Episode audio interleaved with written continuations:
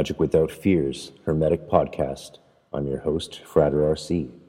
For more and exclusive episodes, visit magicwithoutfears.com. Thank you for your support.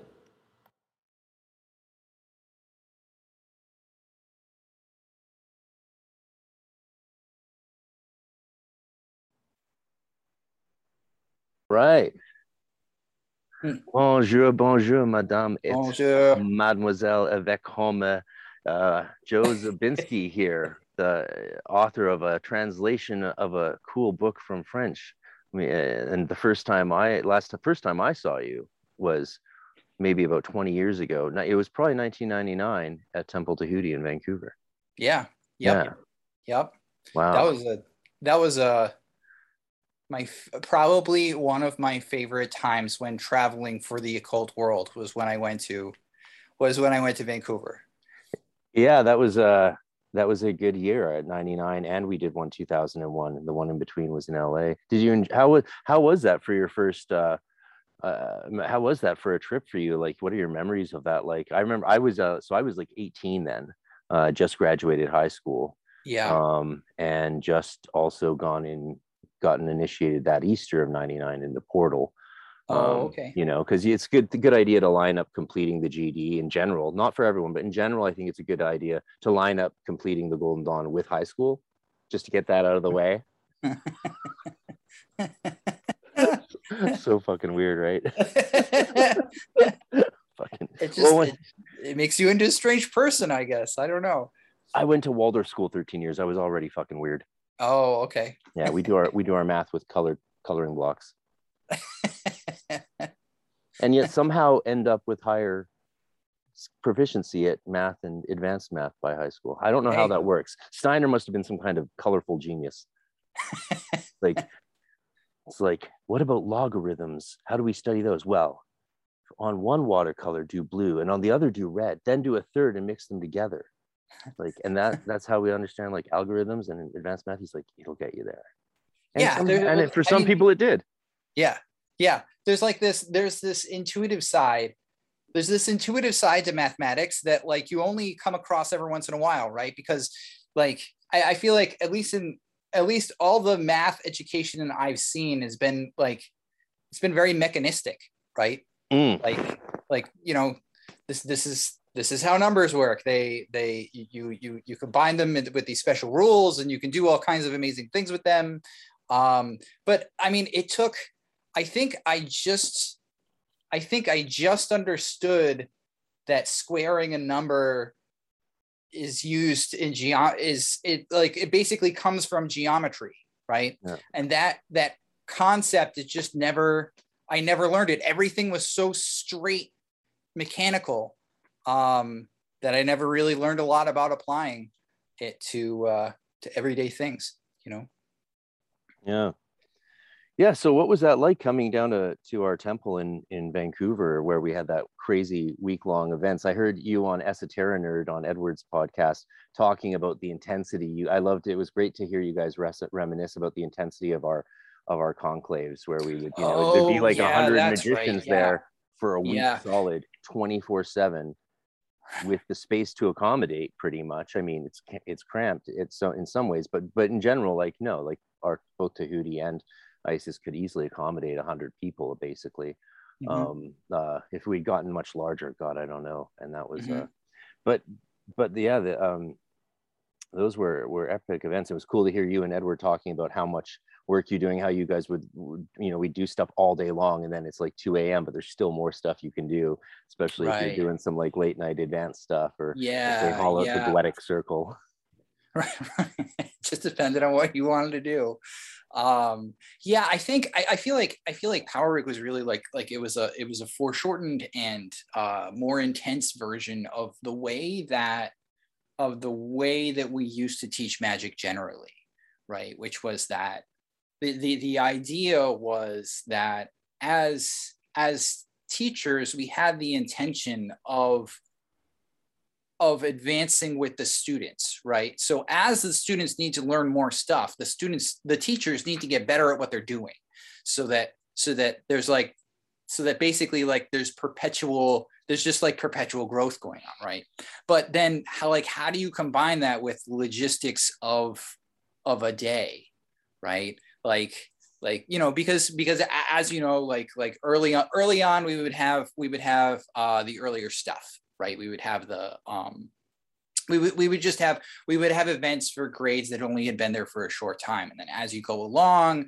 we're having more and more advanced things but then it's like you know if you're already if you're already advanced portal, if you're already an adept, um, you, well, you have to you have to go to the lower grade stuff because you're helping with that. You're like participating in that, right? But then, but then for your own for your own growth, like the only time left is like is like midnight or like one in the morning or something. But I remember like my first um no.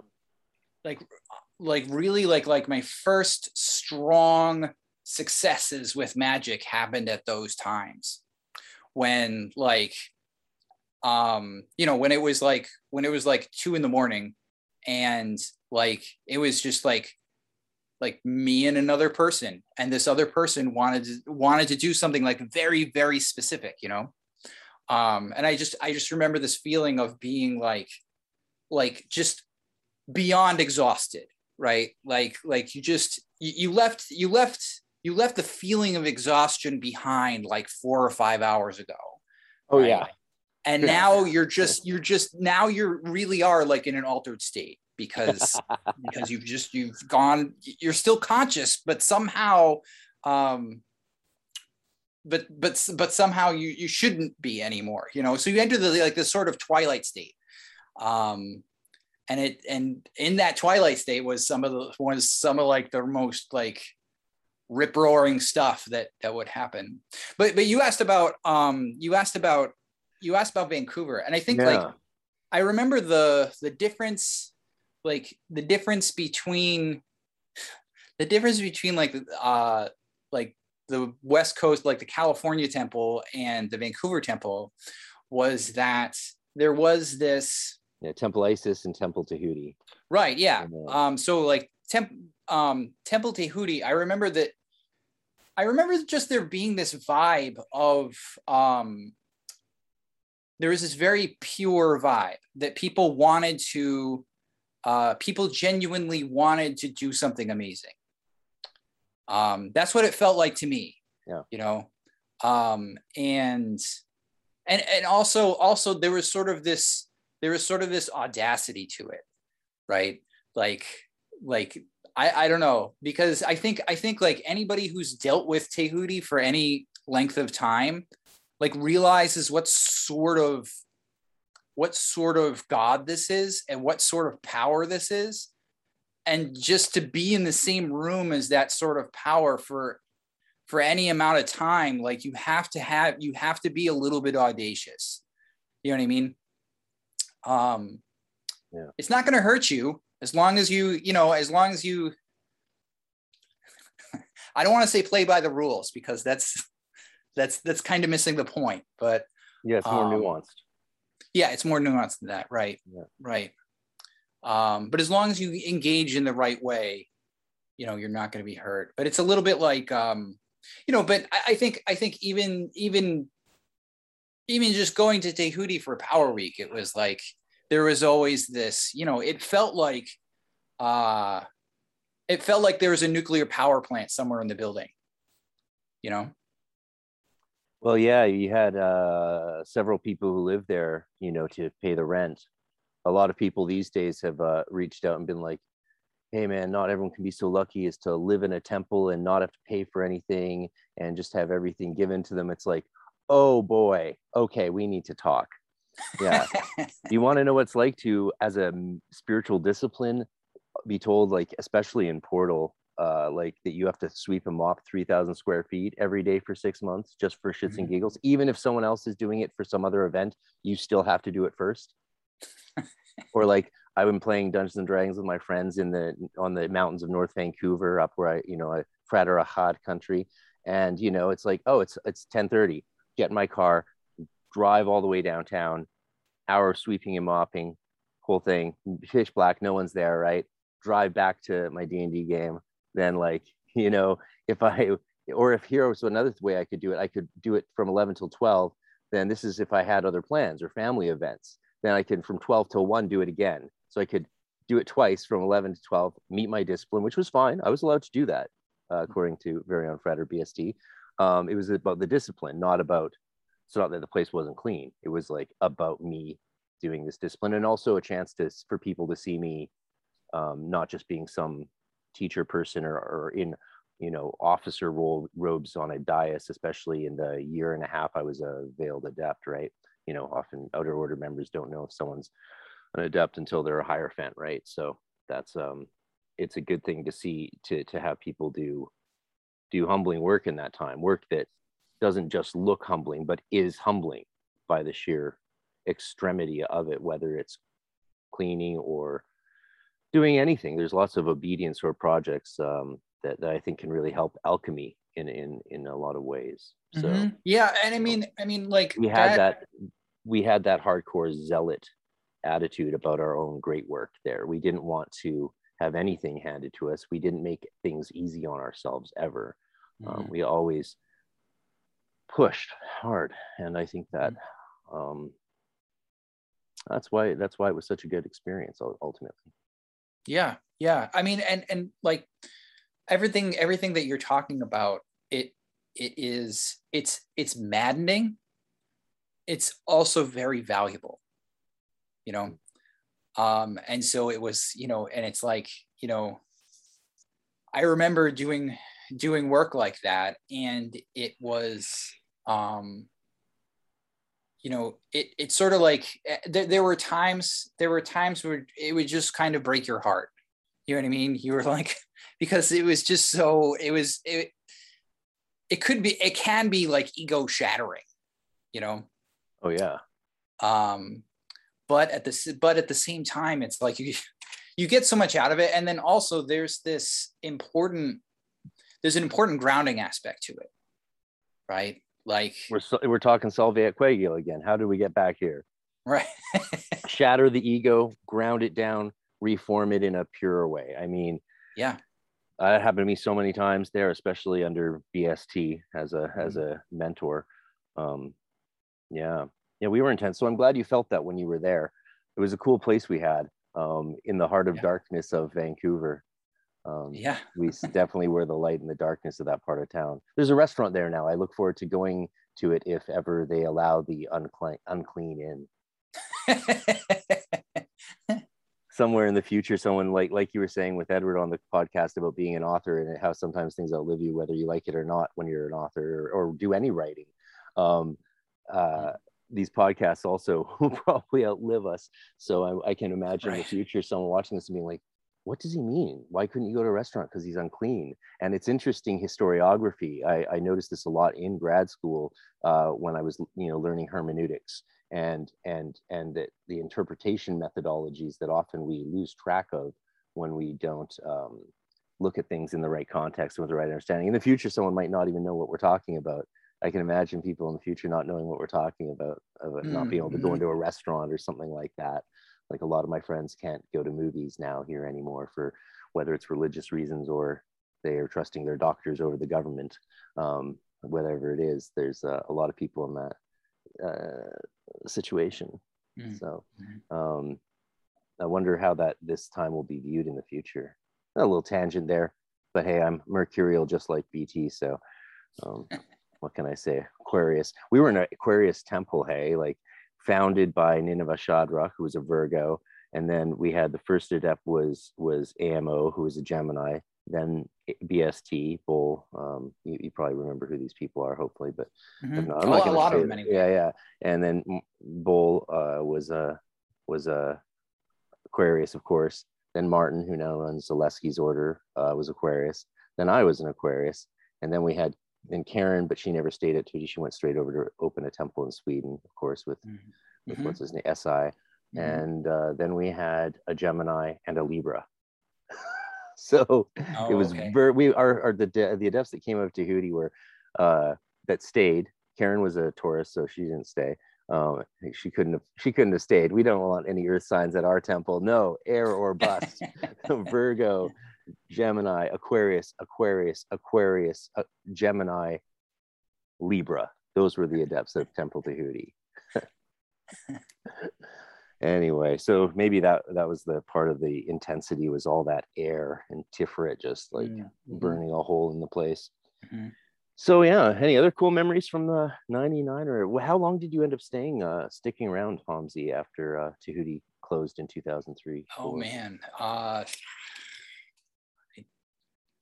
I, I honestly I, I'm not I'm not sure offhand like how many how many years I was there after 99. I mean at least five. Oh yeah, so you were yeah something like that. Did you go through five six in in the order? Mm-hmm. Oh wow, yeah. Mm-hmm. How was that a good experience? Yeah, as good as it gets. As good as it gets. yeah, I mean, uh, Tahuti, I closed Tahuti before the things got really crazy. I mean, we we spoke out, right? We spoke out. Uh, we thought that maybe uh, it would work and people would listen because of what was going on with the you know who with the he who shall not be named was mm-hmm. so absurd it's like just let's toss this dude he's just holding everyone back yeah I, we thought that might be the case that might be what happened but that didn't happen and so be it yeah yeah, yeah. and uh, i haven't seen you since so it's so cool to reconnect um it is obviously cool. canada rubbed off on you because you went ahead and translated a book from uh, the 17 1700s in french yeah. So you, the Canadian uh, en français uh, clearly rubbed off on you. Or did you speak French before? You must have. So, okay. So, so my origin story when it comes to French translation is in high yeah. school. So actually, so I live, I live in Woonsocket, Rhode Island, which is, um, it's like this, it is a secret bastion of, uh, of French Canada. Um, in the, in the late 1800s, um, many Quebecois were brought here to uh, to work in the factories. Um, and you know, there's still there's still factory buildings everywhere. If you ever want to look it up in Woonsocket, there is a museum called the Museum of Work and Culture that um, that highlights the Quebecois migration and and and why it is that there's so many uh, that there's so many uh, French Canadian descendants in Woonsocket. Um, anyway, I went to high school here, and uh, I went and my I went to a, a, Catholic high school, and there was a um, there was an old folks home right next door, um, and in starting, I, it must have been my sophomore year. There was there was an option. Uh, you could take you could take like the the formal religion class, or you could uh, or you could do charity work, and it was it was up to you what you wanted to do. Um, and the charity work actually sounded really great because um, because my I, I came from a uh, I come from a pious Catholic family, and so uh, you know I would learn all the same things over again in religion class, or so my sophomore self was thinking, or I could just do charity work, and charity work sounded great. So um, so I signed up for that, and uh, it turned out to be um, reading to the elderly at an old at the old folks home next door. Um, so I went there and uh, the you know I, I remember I, the very first the very first lady that I read to um, all her books were in French and uh, she spoke she spoke broken English but she didn't have any English literature right and at the time I was taking like this French one class because um, the school also taught French. And so I had this like accelerated French education with this like 85 year old um, French Canadian lady. Wow. Um, and so that's why, you know, that's how I picked up, that's how I picked up reading French. And so for the next three years, like I just, I, I went back and I would read to various, various elderly and I got better and better at it. Um, and for whatever reason, like I didn't, they never expected me to, to like, to um, converse with them in French. Uh, but they often would explain to me what, what everything meant that I was reading. And so that's how I initially, it, my first education in French was a translation education and so and it just you know it, it has always been a translation education uh, incroyable le, le, le. Ouais. damn that's so cool and so so what uh, i know you talked a little bit about the book your book um, with edward but um, mm-hmm. before uh, we uh, dive into the weeds maybe you can tell those people who only listen to the first 15 minutes of a podcast what you're more about your book because it is quite a, a, a cool little achievement and sure, uh, yeah, and certainly not little. And uh, I'm sure it's worth the the seventy two dollars Ouroboros is charging for it. It looks like a beautifully done book, and they have a, I think they have a really good reputation. I don't know if they have the best. Who ha- who's the one that has the best reputation? Is it Anathema? Who's the one that's, that's always getting question. I, mean, I guess There's I guess a couple that are on... super high quality these days, right? Right. Yeah. Yeah. I think I yeah. think Anathema has. I mean, there's a lot of them out there now. You know, there's like there's Anathema, there's Hadean Press, there's Amen. all kinds of things. we um, live in the best time to be magicians probably since ancient Egypt, and probably still better than that because let's face it, technology is sort of nice. Yeah, I mean, like right now, it's. I, I was just so I was just thinking about that in the last in the last five years. I think I've delved heavily into Cypriana, heavily into. I've gotten heavily into like uh, Agrippin style astrological magic. Really? Um, yeah, yeah, Are and like that, about sorry. Go ahead. Oh, yeah. Um, but my my and my only my only point there is like things are basically at our fingertips right now. Yeah. Like you can just you can just go and go and go. Yeah, exactly. Now now we got all the proper god forms for the initiations. Right.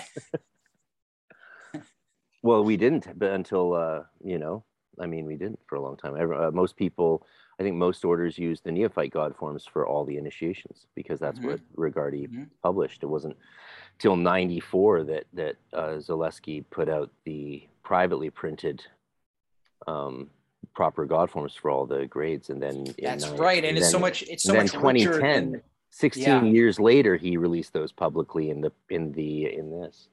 Um, you know. Mm-hmm. Yeah. Mm-hmm. So, and orders can now use the proper god forms. I sometimes feel like we're never. I, I I feel like I feel like scholarship regarding the original Golden Dawn is still very much ongoing. Well, and until until Fuller writes his masterpiece, hope you know. I would like him to. I wish he had the time to do the definitive everything. You know, just like do a mm. do a mm. Equinox size full everything that's proper mm-hmm. and, and correct and historical, showing that the historical uh, developments and variations. Because pretty much oh, only sure, yeah. only only Dr. Fuller, I think, in the GD world has the technical wherewithal to do that, as well as access to the documents. I mean, it's really, it's like what Skinner's done with so many grimoires in the Solomonic tradition. I mean, it means that a third of the books are probably a third of like techniques of Solomonic magic is just charts and tables of manuscript editions, but the rest of this, what that allowed him to be, the conclusions that allowed him to draw are just so valuable even even though you have to put up with a bit of uh, academia in the process of going through sure book. yeah yeah yeah i mean it's yeah. it, it's and like it, in in my opinion it's it's entirely worth it to get into the weeds with yeah. stuff like this you yeah. know because you just you just draw so much fruit out of it um i mean the, you know that being said like that that was probably major impetus for translating the dictionary um you know it, was a it was a dictionary that was um, so so it, it's it's written by a guy named Dom Antoine Joseph Pernety. Um, he was a monk living in the 18th century. Um, a monk, you know, a um, also and obviously also a writer. Uh, if you ever if you ever look up his work, he has. I mean, it's it's just as much. Um, you know, he has like travel writing. He has uh, uh, alchemical, alchemical writing. Um, but what he was specifically interested in was this idea that uh, he was like, he was kind of a, he was, he was almost an early synergist um, because he was interested, he was interested in the, uh, the amalgamation of ideas. So syncretist, um, you mean, right? Yes. Yeah. Yes. Did I say synergist? that that that's a that's a that's a Stephen Covey thing. Yeah, totally that different. would be like um I'm Yeah. sure there's a joke there. Anyway, yeah. But it, it makes sense. Anyway, yeah, so Yeah. he's an early syncretist, sort of of the Lullian tradition, I guess, because Ramon Lulla was quite a famous syncretist as well in the Mhm, 1300s. Yeah. he he um he was into this idea that the uh that the like that roman and greek mythology had a reflection in alchemical process um and you know the longer the longer i go along on this occult journey the the more i could see why you would come to that conclusion um Yeah. there's i mean like you know i was just reading um actually there's another there's another book that's that's published by Ouroboros Press. Um, it's called Alchemy: The Poetry of Matter, um, and it's it's written by this fantastic alchemist by the name of Brian Cotnoir. Um, and in it, he has a he has a translation from he has he has a translation from the earliest form of the Emerald Tablet. Um, The Arabic. eh? Mhm, mhm. Yeah, and he yeah. take he so he takes directly from the he takes directly from the Arabic, um, and he points you know and he points out that like right you know right in the Emerald Tablet it says um, here I can tell you exactly what it says because it's right sitting on my coffee table. Um, his father is the sun and his mother is the moon. The wind carries it in her belly. The earth nourishes it father of talismans, treasure house of wonder, perfection of powers. Um, It says father of talismans. it says father of talismans, and there's no, there's no like, there's no hemming and hawing about that because I mean, it's, it's That's the Arabic word they use. That's the it is? Arabic word that they use. Uh, um you know and so and so there's this even even in the you know even in a foundational document like like the emerald tablet it is um it's it's both a magical and an alchemical text at the same time. Um so you see the syncretism like like way way early. Um and so and so i could see why why pernety would come up with an idea like this. Um anyway he draws out this idea in what's what's considered to be his what's considered to be his masterwork which is the greek and egyptian fables unveiled. Um it's it's this enormous encyclopedic work where basically he goes through um he goes through roman mythology uh and like all various forms of greek mythology so not, not only the not only the olympian pantheon but also the um, you know, he he gets he starts to talk about the uh, the characters from the Trojan War. Um, there's a lot of there's a lot of different aspects of classical mythology that he gets into, and for all of these different characters and all of these different stories, he relates all of them to various alchemical processes. Um, basically, he takes he takes the alchemical concepts of uh, fermentation, albification, and rubification, right? The black, the white, and the red, and relates it to mythology. Um, the work that I did is actually it's from this vast appendix to the Greek and Egyptian fables unveiled, um, and it's this. Uh, so it's a vast appendix, but it's actually it's actually a shortened, more compact version of his multi-volume work right? okay. um so the so the dictionary uh the dictionary doesn't have pernety like going on at length about this stuff he he's a little less wordy in um in the dictionary Hmm. um and so yeah that's a That's, what you did. that's what i did that's a that's a good that's a précis to it Amazing. Yeah. What a what a what a thing to uh, put out there. Thank you. Um, Sure. I look forward to checking it out, and it's still uh, available from Ouroboros for people who want to go get it. When did it come out? uh so it came out Is it a few years ago? yeah Yeah. 2000 i want to say 2019 but mm, 2018 2019 very recently Sometime between sixty-eight and seventy. um, what are you? Are you working on something else? Uh, new? Some a new book? so uh, I, I there's so many projects that You're are all busy summoning spirits. they're not i mean that's just one project among many right Yeah. um there's so one of the things so i mentioned i mentioned a, uh, a keen interest in astrological magic yeah. um and one of the things that i'm working on is a so i'm kind of working on this like extensive deep review of three books of occult philosophy yeah. Are you excited about the Eric Purdue? uh, yeah version? yeah i mean it- it's it's it's funny because it's um Apparently, it's, like- on the watch list for like the FBI or CIA or something. cool Yeah. Why? Someone, war- someone warned me of that. Uh, probably it probably something to do with you know the the the Lucifer Refical teen slayings in England uh, by uh, E.A. Koetting's follower, that that 18 year old kid who killed those two girls. I mean, occult stu- Oh, occult so- crimes have caused some international stir now. So like this kid went and killed those two girls specifically because of the things E.A. Koetting suggested he do on live streams and channels and I, I checked out a couple of his live streams and I was like skeptical. And it's like, oh no, he totally does recommend hurting and killing people um, to Uh-oh. make pacts with it. He absolutely uh, calls for vi- you to do violence against others because if it's your will and it's just repulsive shit. yeah, i So uh, that would that would that would probably cause a few books to go on the list so they can keep track of who reads them, like you know, full seven style, like that. Uh, that's how they catch the guy in seven, right? They see who. Cha- Oh, right, yeah. Uh, well, uh, what's his? What's that wonder? What's that black actor with the really grating voice that no one likes to listen to?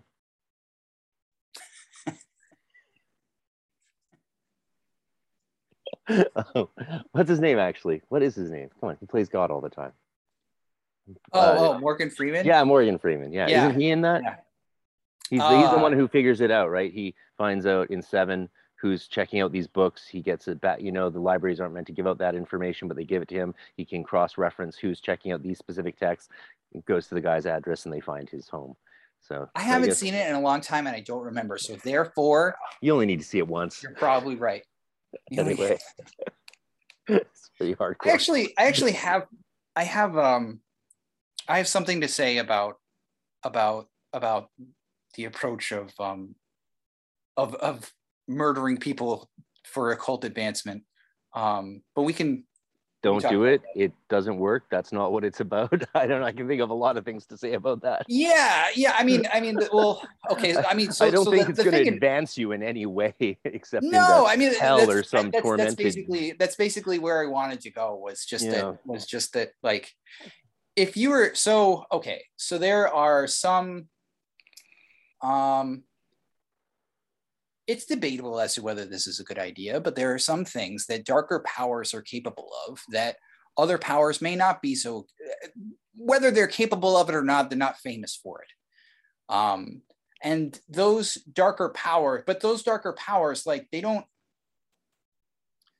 the con uh, the concept of sin to me is a human one right? Where these where these darker powers they're not i have yet to meet and I, you know you could you could disagree because this is this is a hot i'm sure that this is a hot- this can be a hotly debated thing. Um but for all the darker powers that I have ever met, I have never met one that had in mind the destruction of my soul. They they they're there, they're hanging out. Um they're, you know, and you can you, it is possible to negotiate with them. Um and the way that things go may not be very much to your liking but they have nothing personally against you or for you. So to appease them by murdering people is just not going to work because they don't really care about whether you murder somebody or not. What's your opinion on that? yeah. Well, I wasn't expecting to get into such dark territory, but you, you haven't listened much to my podcast. have you? um, yeah, well, I don't even know if you knew I uh, existed or was out there. Um, you know, um, until I saw your face on Edward's podcast, I was like, "Who's Joe Zabinski? Do I know him?" Edward was asking me, and then I started. I was like, oh yeah, yeah, I remember you. I totally know that guy. Yeah, yeah, we had good times together. I, I don't Yeah. think we ever got to spend as much time together back in the day as I would have liked, Mhm. um, or as we would have liked. And that was the case with most people. I mean, to this day, I never got to spend as much time, especially when you get higher up in in in in an order. You're so busy keeping it going and running it and making sure things happen that you don't have as much time to hang out. And it's like it's like it's like Creed Bratton says on The Office says on The Office, I've been a number of member of a number of cults, both as a leader as a and as a follower. You make more money as a leader, but you have more fun as a follower. so maybe I should have just stayed in the lower grades longer and and, I, and just had had a good time with all the awesome people that I met. Because I've Yeah. never to this day been a part of anything that had a cooler group of people, that a more interesting and more lovely group Yeah. of people. The the bad eggs were few and far between in my experience Mhm. um, and didn't stick around long because they were like, "Oh, I don't really fit in with these nice guys, nice folks." Right. Yeah. you know, Yeah. Yeah. I mean, if you want to get up to like some fucked up shit, it's like mhm. people around you aren't going to cheer that on at all, right. at all. So you're not gonna really have much commonality there if that's what you're is. I think I think that really speaks to um, you know when I I think a big reason why so so after after I left the order like I I became very much um you know I became so so solo that I became like like very isolated. Um and I think a big reason why I became so isolated was just because I was in mourning for losing so many friends you know Yeah, um and i yeah. think that but eh, but but i mean like looking back on it i mean i think that the reality was that i never lost i never lost any friends. It was just that when you left something like this order this is how you were expected to behave. You were expected to just like like kind of fall off the face of the earth um, that was that was all. Yeah, that was that was one of those many bad things to do with Zink. I mean, um, you mhm. know, uh, my mom and sister, for example, were considering leaving to join Martin's order, and that and Zink, you know, tried to pull that thing where he's like, well, if they do, you can never talk to them again. And I was like, okay, this is fucked. And that's Right. when that's when things that's when that was the beginning of end the end for for the Canadian affiliation with the American order, um, because people just we just weren't you know, we didn't have to deal with a lot of that stuff most of the time because we were up in Canada doing our own thing. And even if we were, you know, even if some bad recommendations came down the chain, we could just not follow them and no one would know. It's like who wants to go up to fucking Canada? Um, but when when Zink lived in uh, Seattle, he was closer, and I was going there a lot often to rewrite. I rewrote all the grade material up through Theoricus. It never got released because Tahuti left, I left, and I had I was demonized, of course. So those really beautifully rewritten grade books that I did never saw got off his computer, unfortunately. Um, I did a lot of work on that. Um, I would have loved to finish it. At least then, when they- all got leaked onto the internet, they would have been slightly higher quality, right? Right now, now, now, when I look at those old grade materials, it's like I have to cross out half the stuff in them because it's like slightly wrong or, or just or really wrong. Mhm. Um, Yeah. A lot of the stuff isn't, of course, uh, but but you know, you'd have to if you don't know, I wouldn't rely on that that material. I mean, anyway. Um, yeah. So so yeah, the the whole um, losing everyone was was really rough. You know, yeah, losing your Mhm. family, losing your friends, and yeah, that but that was the sign that that things were going a bad way. So so yeah, so too bad they didn't get rid of him when the when that was when it was really obvious in back in 03 that they should have. Well, I mean, if you if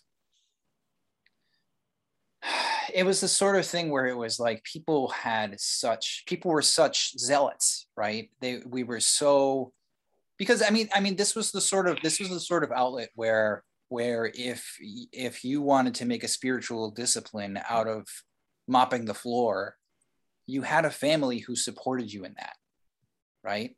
We supported each other in some pretty freaking extreme behavior, you know, um, extreme in a good way.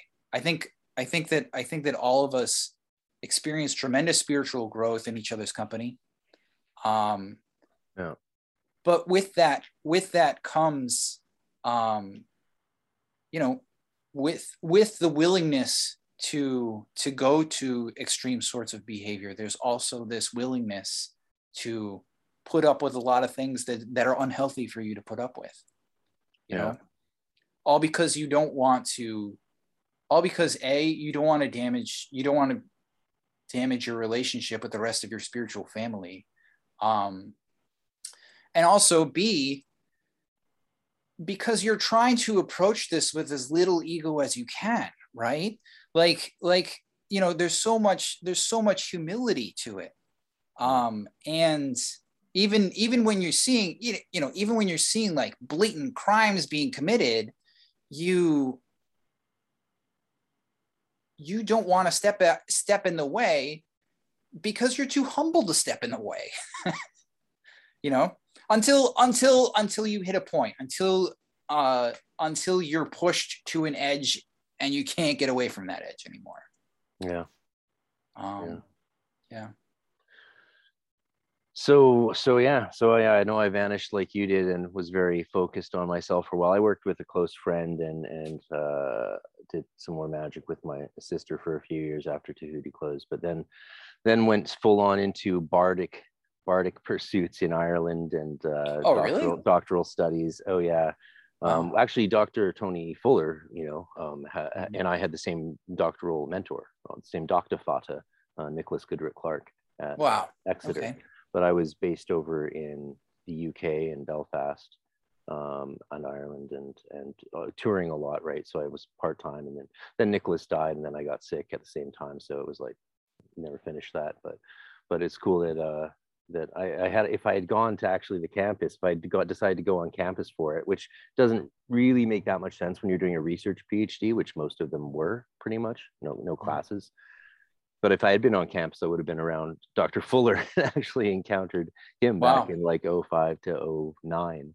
Um, Mhm. So it's uh, sometimes I wonder if I if I did the wrong thing, but at the same time, I got to become a bard and learn all the instruments and play music. I play uilleann pipes, low whistle, high whistle, Irish flute, eight string lute, 15, 21 string, Renaissance Cool. round back, guitar, bass, you know, a bunch of Yeah. a lot of stuff and yeah done tons of albums, learned how recording sound engineering and touring works. Like, yeah, yeah. So that was cool, and it definitely uh, um, sort of led me back into the Celtic mysteries and and that whole uh, Mhm. magical world. That was my doorway back into the hermetic stuff. So Mhm. yeah, that's that's been my journey. okay now we're fully caught up. yeah that's right now we know everything Yeah, yeah, you know, yeah. Throw in a divorce, terminal illness, uh, failed degree, and uh, many years touring with a band. That was that's the last twenty years. There you go. So wh- where are you now Um, in Vancouver. Yeah, I was in California teaching for 14 months uh, up until COVID, and then stuck there for a while, and then I got myself back to Canada. Uh, on the one day they said they would let me pass through the border without going into one of those COVID jail hotels that they Mhm. like to throw people into, rob and rape them. Go Canada. Like, I'm sorry, man. That's I wish it wasn't true, but it's true. And so, you know, we got to mention that stuff. So maybe when it happens again, people are like, actually, no, no, Mm. no, we're not going to do that. So you've been in, involved in uh, Cyprianic stuff. yeah hmm Tell me about that. I'm very curious about that. Everyone's it seems to be all the rage. it does seem to be all the rage which is which is why which is why i first became curious in it in the first place uh just because it was like this it was it was something that i didn't know anything about and i was like well why why are people so into this um so uh yeah, so- I'd love it if you could tell me. I mean, So, I okay, so- Jason so- Miller just sent out an email blast called "Summon Demons with Church Things," I believe. Yeah. so Yeah. that's interesting. Uh, no wonder the Catholic Church is probably petitioning the CIA to put us all on watch lists. Okay so uh all right. Have you ever worked with a saint before?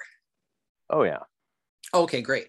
Um, so a lot of people, and I, I I don't know whether you agree with me on this, but um, a lot of people find that with with saints, they, you know, they were once living human beings like like yourself, and so they have a um, they have a perspective that um, that is isn't easily come by. Um, you know, when you work with uh, so I, I mean, I mean the the biggest the biggest thing that I can compare that I can compare it to is with with angels. Uh, I don't know about you, but a lot of the time I find that when I'm working with angels, they have a um, it's a wonderful thing to work with angels. Um, it's my preference. They have sure.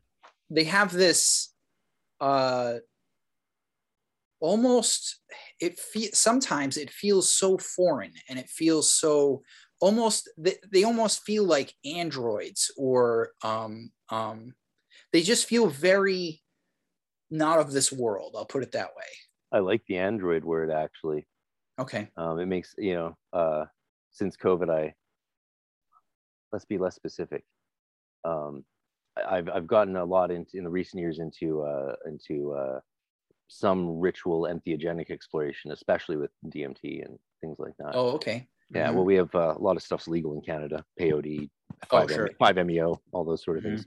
We have three mushroom dispensaries on the street I live on now.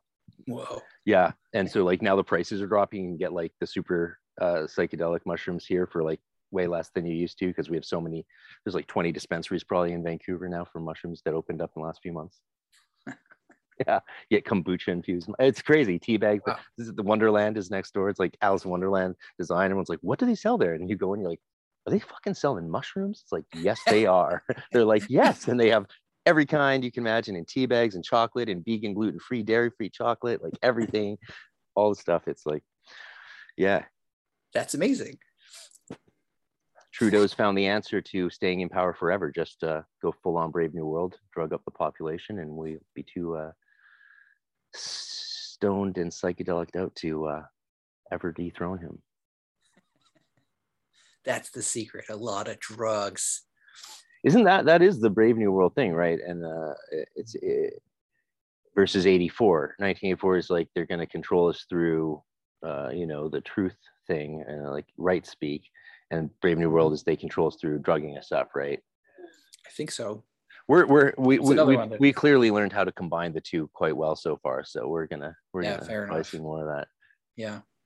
So, but but um, you were saying you were saying that you were working with entheogens. in in those realms the like the, because they appear so much more physically to you especially in, in something like dmt um Mhm.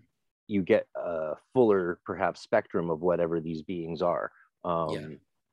and i'm not a subscriber to the thought to the argument that it's all happening just inside your head um, with the chemicals that, that the drugs are just the chemicals which is something i know uh, it's something uh, it's probably one of the only areas where i sort of disagree with david heimsmith because he thinks it limits to your head i do believe that psychedelics and entheogens are not the same doorway uh, that you find in magical and spiritual traditions sometimes Hmm. um, I do think, if anything, they're more. It's more like maybe more like the pineal gland's a doorway into the macro. Um, and but if the science hasn't figured that out yet, for example, here's an interesting thought experiment. So like David Heimsmith, if he's right, then he's right. But if science comes along is like, okay, no, these things are objectively there. We're just can't experience them without this key to this doorway in our brain. But once once that key is put in that lock, whether it's through DMT or peyote or whatever it is, um, then we're in that realm. We're somewhere else. It's something else. We don't, but we do know it's like beyond our head. The science might just might discover that. Mm. We might discover that sometime in the future. Sure. I mean, uh, I can't. I, I'm sure they. I think they already think that's what it is. Otherwise, I don't know why they would do be doing extended state DMT experiments, putting people down for eight hours, and then you know going back to this, finding ways to go back to the same realm, so different people can go to the same place, talk to the same being, um, which they Oh, have been doing yeah. for a long time. It's just you know sort of hush hush. Um, I mean, it, it's a little bit too mind blowing to really announce to the public public yet. I think Yeah. but they Wow. seem more android like is the point um like Oh, they yeah. have their programming they come across in this in this sort of interesting way and uh, they really don't seem to like technology from my experiences though that could just be certain beings in certain realms Hmm. Yeah. yeah. Um, so, I mean, one thing one thing I've definitely found with, uh, you know, with working with angels is is is is one, you know, it's it's it's really interesting because it's like there's this part of you that that just becomes ecstatic um and it's not just because hey i contacted something. It's be, it's due to the presence of the angel. Um they just they they they lift you up tremendously as just by them being there. Um and to and in my opinion that's probably one of the biggest reasons to work with angels is because like you get this it's almost like a radiation that just that ra- raises you. Um, asking working with them in a magical sense to get something done i have always found that angels like they will they get it done? Probably eventually. They're going to be very gentle about it and they're going to be um and everything is going to work out for everybody. Uh that's that's what I've that's what I found. When it works at all, it will work gently. Um, okay, so so that's that's just that's there's my experience on angels.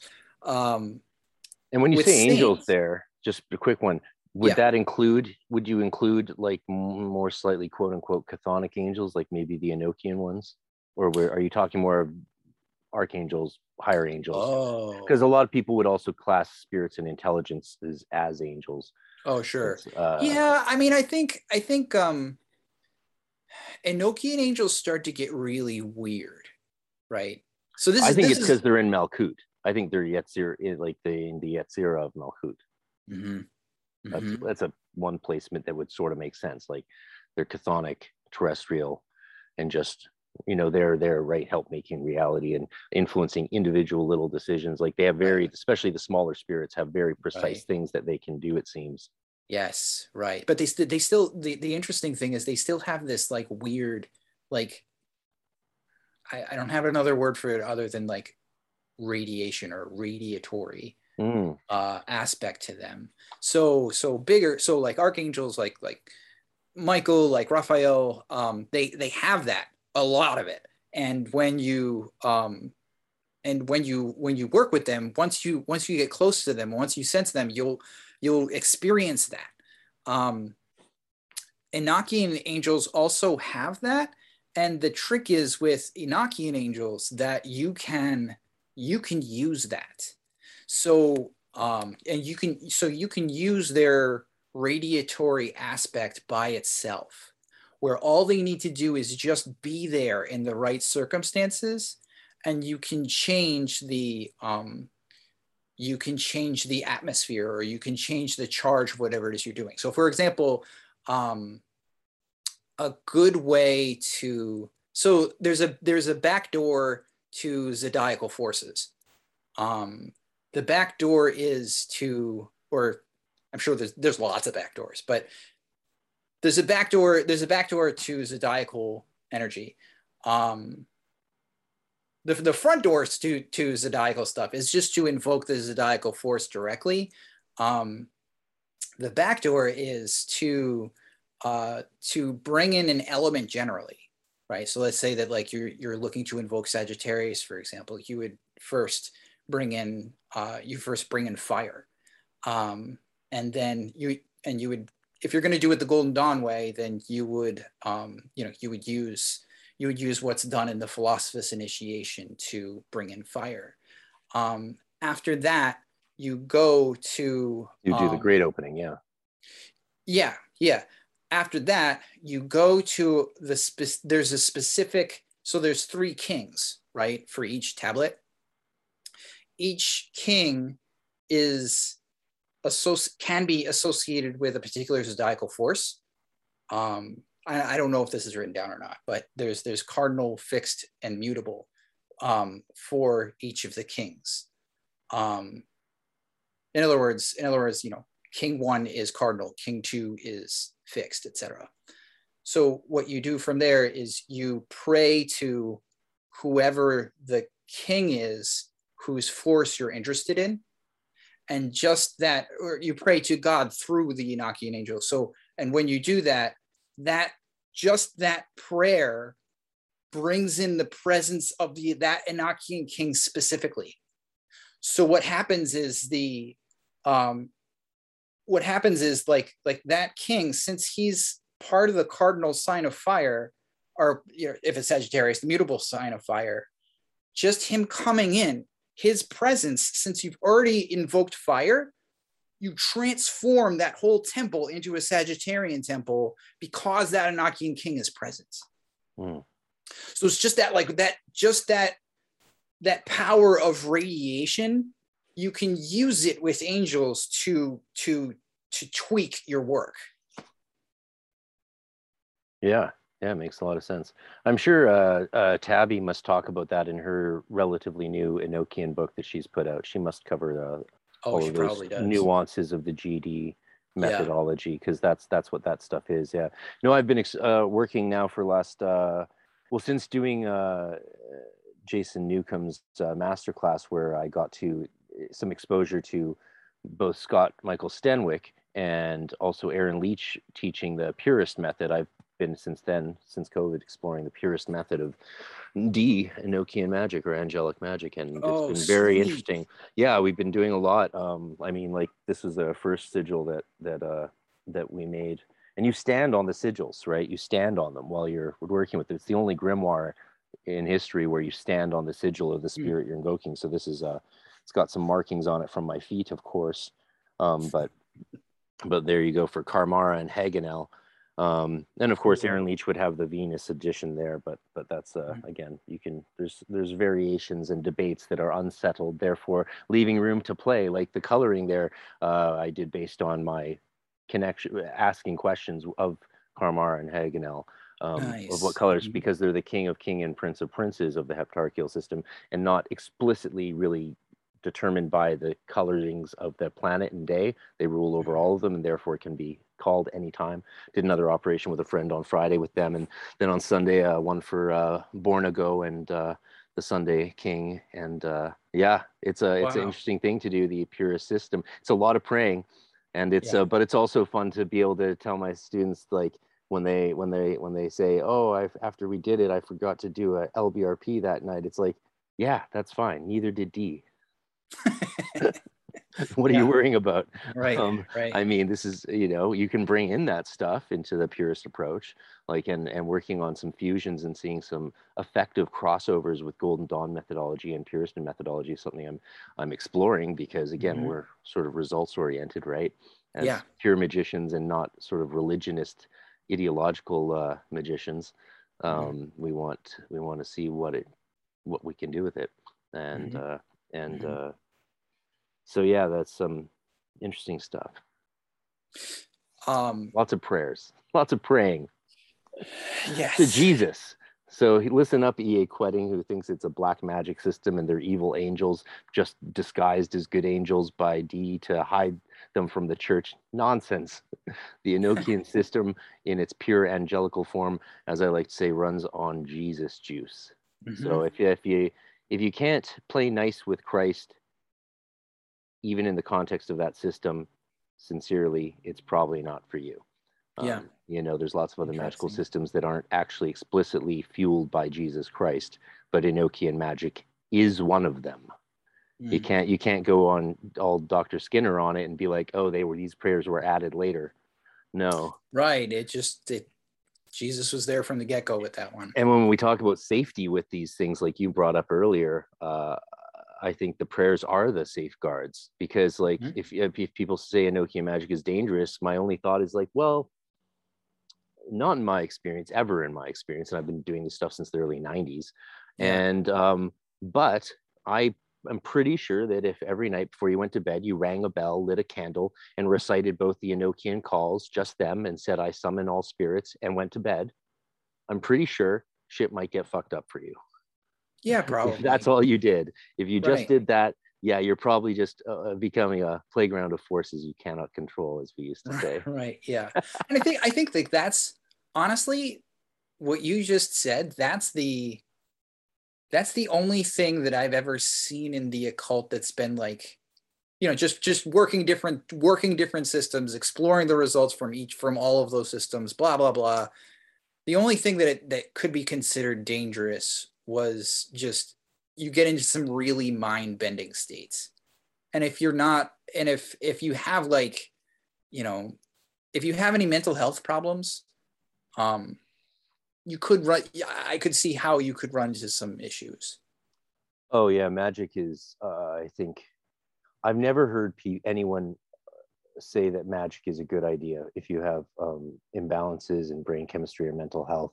Like Yeah. I'm sure you could work it cautiously, but I, I would definitely, I think you definitely would want to be doing it in consultation with a therapist that understands the kind of things you're doing, um, because we we often are intentionally shattering our minds, or to use Lon DuQuette's uh, uh, saying that you know the the the the purpose of summoning a demon is to have cause a nervous breakdown. I mean that's a highly psychological model, of course, but but I get we all get his point, right? We all get his point, right? We Yeah. we work with things to to to unearth the the the dross in our being that needs to be you know purified and Mhm. and improved which is why again i say that like why you'll find initiates those who do magic and the initiatory path because the two are not synonymous um, uh, constantly dealing with greater and greater challenges that seem almost absurd to to the average person who who avoids challenges and and seeks happiness and joy and abundance right? You know just they want to have most people just want to have a happy fun life i guess. But you know Mhm. magicians are like hey i'm doing really well. Let's see what sort of shit we can stir up and work within ourselves that uh, i might not even be aware i have within me because i'm still alive i'm still imperfect Uh, we're always forever sinners let's let's see what you know, we're just digging deeper and deeper into our own the depths of our own being to Right, uh, yeah. to to un to unmask more and more those vestiges of the false self and see the true Yeah. You're like totally, yeah. Yeah. That's that's exactly why. That's exactly why. It's because it's it's because and it's like this you have to dig you have to continue to transform. Um you have Yeah. to continue to transform and like the the main the main thing that has kept me in magic so hard for so long is that I is that I just want to understand. Um, I want to understand what I am, who I am. I want to, but more importantly, I want to understand what's happening around me. Um, I want to understand the world and and my place in it. Like it's it's like it's like it's that basic. Yeah. Um, I still don't feel like I completely understand. i should hope not hey uh net for you know we see only in part but when the fullness comes you know that line from st paul is just uh pretty dead on really Mm. I, I I wouldn't be surprised if it was uh, an adaptation of an earlier mystery teaching that was co-opted. Um, Yeah. Hey, so yeah, I guess you the one other thing you don't know that I was doing probably because uh, I guess you were still in the outer order when I was running Tahuti in those last two years as and uh, having to be do everything. Um, I was I went into seminary and I went through Oh, okay. seminary. I got my master's in divinity um, Wow. in 2006. Um, I finished it in 2005, and and uh, for the Episcopal Church or Anglican Church as we call it. Oh, really? Canada. Yeah, I was trained in the uh, at St. Augustine's Anglican by Reverend Graham Brownlee, a Welshman. Got had good, you know, I was there in a alb every Sunday giving sermons to the Anglican Mhm. Church and Mhm. doing spiritual direction for old people and young people. I was the director of youth ministries for a while, and you know, but then I went off to Europe to the doctor. So that that uh, that was a that I felt was giving me the necessary skill sets that I didn't get in a magical order um, going Sure. through seminary, a mainstream one, um, Mhm. as well as allowed me. I got to learn Hebrew and Aramaic, which was Wow. fucking awesome. Yeah, Yeah. yeah. So I'm And- yeah. And useful. Yeah, mean- very useful. Reading the Zohar is very useful. Um, yeah, I didn't end up doing much of that in the following years, but but uh, it was a Mhm. great education for sure. Yeah. Mhm. So Yeah. you asked you asked about um Cipriano before, and I got off. I Yeah. I, I You always mentioned you asked if I had worked with saints, and I was like, oh shit, this guy I should tell this guy where what my education is. Yeah, yeah, yeah. So so Have I worked with saints? A little bit, a little bit. Then that's why I'm so curious about Saint Cyprian and and what's your take on the whole rage around him and, and what's that magic like? okay so so um with saints right they're they're a little bit more they're little they're more down to earth than angels right? So so so when when when you're working with saints they they have a tendency to they have a tendency to be able to meet you at your level um and to be able to give you advice that's a little bit for lack of a better word just a little bit more human um and and a little bit more practical a lot of the time um so anyway that's that's why that's why like that's one of the reasons why i became interested in like saints generally and then there's saint cyprian. So do you know the story of do you know the story of saint cyprian? Uh a little bit but i'm sure many listeners have never heard of him so. Okay so there's there's like i don't know how to put it the maybe the more official legend and then there's the more unofficial legend um, the the official legend goes something like this: that Cyprian was trained. Um, Cyprian was trained as a pagan magician, right? So uh, part of the legend is that he went to these various um, he went to these various places throughout the classical um, throughout the classical Roman Empire and was trained in you know trained in, in what are known now as as the dark arts right? So so he learned of he learned of necromancy he learned of astrology he learned of um, um, he learned of talisman making and he became a very well educated um, pagan magician. Well he goes to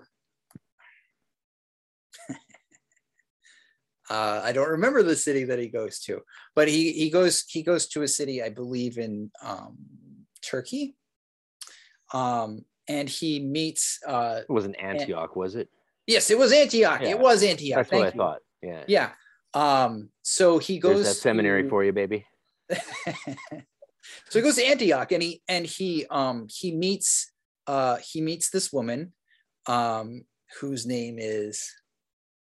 Whoa, why can't I remember her name? I think about her all the time. Justina, of course um, he meets a woman named Justina, and Justina, um, Justina is a Christian woman, and Cyprian decides that well, he's uh, um, the, the, there's variations on the legend. Either Cyprian decides that he wants to get with Justina sexually, or um, somebody comes to him, a client comes to him and asks him to uh, to bind Justina to the client. So in either case, um, Cyprian performs some lustful magic towards Justina, right? Um, and he's he's known as this like he's known as this powerful magician, and his his magic goes nowhere. Like Justina just like shuts him down completely and easily. She just like nope, gone. Um, and so and so with this failure, he as as many magicians do when you fail you ask yourself why you failed and you try to understand that. And so he goes so he goes to justina and he says how did you shut me down? And she tells him because i'm a christian. And he says okay well teach me of this christ because obviously you're a more powerful magician than i am. Um, and so justina starts to teach him about christ and Cyprian eventually becomes a bishop.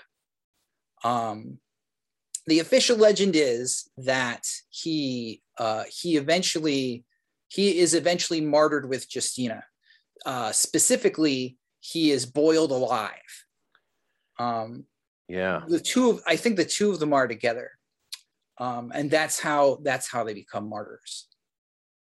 Okay, so there's there's your official legend of Saint Cyprian. Um, the now, what really happened? so the unofficial legend. What's his version is, of the story? So so okay, so Cyprian. So as you can see, like Cyprian already, he's he's already in this weird world, right? He's already in this twilight state because he's he's a Christian bishop. He's also a pagan magician. So he's crossing the lines between pagan and Christian, right? Also he's a martyr and he's um, he's also a martyr and he's and he's a pagan magician something that is frowned on in the church. Um, so the unofficial story is that after cyprian passed away he became he was he was a martyr and he was a saint. He was um he he was he was made a saint as as saints are um and but his the job that he got after he passed away was to become since he was such a good liaison between all of these different forces Hmm. he became the liaison between um, the forces of heaven and the forces of hell Hmm. so he became this he became this figure that sort of stands on the at the edge of hell right where where he has great rapport and great negoti- negotiatory skills with hellish powers and yet he's a saint. So he's this he's a wonderful he's he's a wonderful saintly magician to work with because he's he is he is supporting your christian being he's supporting your christian self the dude's a christian martyr right Yeah. but also he has access to he has access to hellish powers that no other as far as i know no other saint has access to Hmm. so he has this so it's it's sort of like he has this weird um he has an unusual amount of authority and he has an unusual amount of access Hmm. Um and and he's still considered a Catholic saint, eh? i think i think he I should have chosen He- that as my confirmation name. cyprian Seen what the and watched That the would have been Archbishop's expression. Um, Yeah. Yeah. No, Yeah. I went with Ignatius oh okay as a as a lover of you know the uh, the uh, the techniques. I was a uh, growing up. I was a big fan of what's it called? What are they called? You know the techniques. The I'm totally forgetting the name of exercises, Leo, spiritual exercises of. oh that Ignatius. ignatius Yeah. Well, actually, since you need two names, uh, I actually used both Ignatius, including. So I one of my Catholic names was Ignatius of Antioch. One's Ignatius de Loyola, because you need two as an adult when you go through the rite of Christian initiation for adults. oh Yeah. oh that's right Yeah. I forgot about a lot of this stuff. My uh one of the names one of the names I chose was Teresa. Oh, beautiful. Saint Teresa. Of Avila. Mhm, Yeah, mhm. she's and then she's and then the other one. I the other one I, I I cheated. I just took Joseph.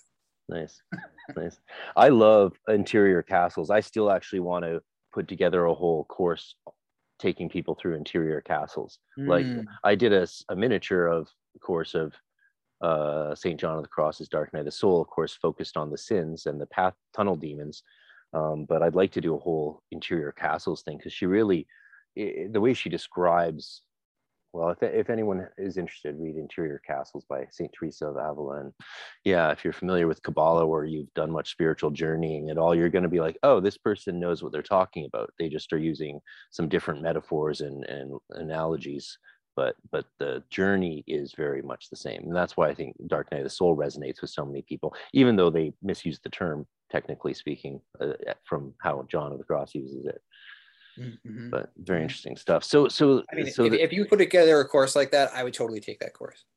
I boom mean, that sounds like yeah, yeah. That sounds Deal. amazing. Uh, that, I- it'd have to be one day. I've, I've got a lot on my plate for the next few years, but um, but yeah, that would be a that's something I always thought would be a a good one to really dive into again. I took copious notes while I was reading, it, but mainly it helped me a lot spiritually reading it um, through practice and Portal, yeah, Mm. and Practicus Lost World. I just like read it over those grades because I yeah. Anyway, it was Sure. good. Yeah, I could totally see that. So so the Cyprian does did he leave behind any grimoires? okay, so this that that gets why is everyone what's the rage about now now we know now i know the story it it's just it's infinitely deep this stuff. Well I, not infinite you know what i mean? Like like it just goes and goes and goes and goes. So um so historically saint cyprian has been a uh has kind of been like a go-to guy for uh for grimoires in the Portuguese tradition uh, and grimoires in the Spanish tradition. So, so there, there, I, I don't even know how many um, grimoires in Portuguese that that that involve Saint Cyprian. Um, these these grimoires have been uh, adapted and adopted in Brazil, um, where they've uh, where they've mixed with. You know, I could be wrong about this. No, no, no, no, no. This is, I'm pretty sure this is true that Cyprian has come to be uh, embraced in things like Kimbanda. Um, and yeah and then there's also there's also uh, a crossover with a lot of like spanish stuff. So it's been sort of uh, in the last few decades there's been like a big um, expansion of the grimoires that are generally available to the english reader right? Mm. um, and these Cypri- these cyprianic grimoires have uh, have come along and have like sort of like come to the forefront um, so that's that's like that's how that's how that's sort of like how uh Saint Cyprian like kind of ties in with just like stuff happening in the modern occult world. Um and I think I think like that's that's a big part of why he's so popular at the moment. Um, only because there's been there's been a lot of there's been a lot of stuff that's come out that that just highly involves mm. um, highly involves Cyprian. Very so so obviously a lot of the magical writings are pseudonymous and just attributed to him, but weren't written right. by him. And that's what a lot of so I'm sort of curious about like what's the sort of yeah because i think uh, jason miller teaches that heavily now and a mm-hmm. few other people though no names come to mind off the top of my head are teaching that stuff um, so mm-hmm. yeah i guess i was just sort of curious if you have some idea of what their their magic looks like operationally and and uh, yes. what, what their yeah, methodology yeah. is for that yeah so so i mean um a lot of it is so i mean it, it depends on it depends on where you go. Like sometimes you're going to get sometimes you're going to get like heavily involved with the grimoires themselves and it's just going to be it's just going to be like a presentation of that grimoire and how to work with it. Um but there's there's there's others out there that that teach a more um so it gets really interesting because uh because there are others that have like a more devotional approach um, because he's a saint right? So so you can work with saint cyprian the way that you would wor- work with any saint right? So you can pray novenas to saint cyprian. You can have you can have like uh, you can have novena candles to saint cyprian. Um, and that that actually happens a lot in like uh, in brazilian circles and in mexican circles. You'll have uh, you know you'll you'll have you'll have like almost not almost you'll have a Catholic devotional approach to Saint Cyprian, um, and a lot of the time that devotional approach is like pretty much it's pretty much like used like sort of exclusively um, at first to to um, enable a relationship with Saint Cyprian, right? So at first, and and, and like um, yeah, it, it I was I was just gonna say like like as with as with many saints, you can develop a devotional a devotion to this saint, right? Yeah. Um, unlike other saints, Saint Cyprian is a well of knowledge, right? And so what happens is as you develop a devotion to Saint Cyprian, he will start to teach you things. Hmm. Um, this is where it starts to get awesome because you you can establish a relationship with with the saint who's also a magician. So what happens is like um you can start to well first off like like the first the first thing that comes to mind that happened with me was saint cyprian started to started to approach me um he started to approach me in dreams and he started to approach me in waking times. Um so he would so I mean, the, the, the dreams were like completely crazy. Like, I don't, I have no idea why, but well, I have some idea why, but, but like when you do devotional work with Saint Cyprian, like your dreams just go nuts. Um, but then the other thing that started to happen was like, you know, like really really strange coincidences started to happen. Like i'd have a dream about something or i'd have a dream of like the number five and then all of a sudden like everything in the world is happening at like 555 and yeah. Um so so uh so as you develop your devotion with saint cyprian he begins to reciprocate. Um once he begins to reciprocate it everything most everything I've seen with Cyprian has been this negotiation. Um, like negotiation is sort of like the foundation of his magic. Um, hmm. You first you nego you negotiate a relationship with Cyprian, and then and once he's there, and you're gonna know he's there. Like once once he's there, you can start to ask him. You can start to ask him questions, especially if you're a magician already if you're a magician already, like it's fantastic. If you're not a magician already, it's harder because he doesn't have anything to work with. Um, mm. But if you're a magician already, you can approach him about specific magic that you're doing, and he can give you recommendations on how to improve that magic. Awesome. Um, yeah. Especially how to improve your relationship with specific spirits. And those spirits don't need to be so so he's you know so so he is he has the keys to hell, right? So he is known as having this like awesome relationship with hellish powers, right? And if you want to go that direction, by the way, he's fantastic. But it doesn't have to be hellish powers. It can be something like, I want to establish a relationship with the tree spirit in my backyard. How do I do that, Cyprian? And he can hook you up. Nice. Or or or also like like I have trouble working with, you know, maybe you have trouble working with archangels no problem he can he can he can help you to gain he can help you to gain access to archangels too yeah. so it's like so he's just sort of like this he's kind of this like jack of all trades um when it comes to that sort of thing i admit you've kind of sold me on on saint cyprian cyprian well well done um i mean i always sort of thought of albertus magnus as the saint of magic um, mm. in my personal life mm-hmm. and, and practice though i never worked closely with him um in any specific way. Um, yeah, but this uh, Cyprian, it sounds. Would you say Cyprian is is got something? Oh, uh, so he's got something on Albertus. Good old Al. I, you know what, like, it depends on what you're after. You know, mm. like I think I, have never worked with Albertus. That's actually a great idea. I yeah, I, I can see a comparative study. You know, um, that would be I a fascinating think... actually book. Is where is the uh, a book where a really good scryer magician or evoker did chapter after chapter alternating, working with each of Albertus Magnus and Cyprian, and then released all of those conversations and stuff. It would have to be someone with a lot of experience so that they could ask questions related to different techniques and different experiences and stuff in right. a wide variety, right? You'd you'd yeah. want that. That would be a very interesting uh, project for that would any really any, cool. uh, any of us who uh, you know I do like those books that magicians put out where they share the results of their work, like John yes. R. King stuff. It's yeah. really interesting. I mean, I learned a lot from him. For example, when he does yeah. uh, money magic, um, he doesn't put the specification and make sure that this harms no one on the way. He puts yes. the specification, may this harm no one that I love, which led me in my when with the people I work with to when we recently just did a heptarchical working on Sunday.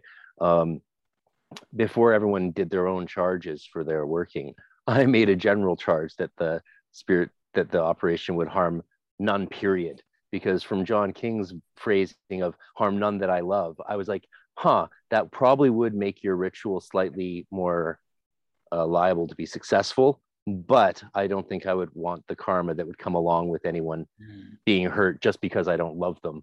Um, mm. And also, like as an initiate and you know john r. King's a goetic magician who is not uh, he doesn't show any signs of interest in any sort of initiatory spirituality magic um, and therefore has no qualms with you know we're meant to love everyone. Initiates are sort of mystics in a way. Magicians and mystics i sometimes think though you, you certainly can be an initiate without being a mystic that's for sure.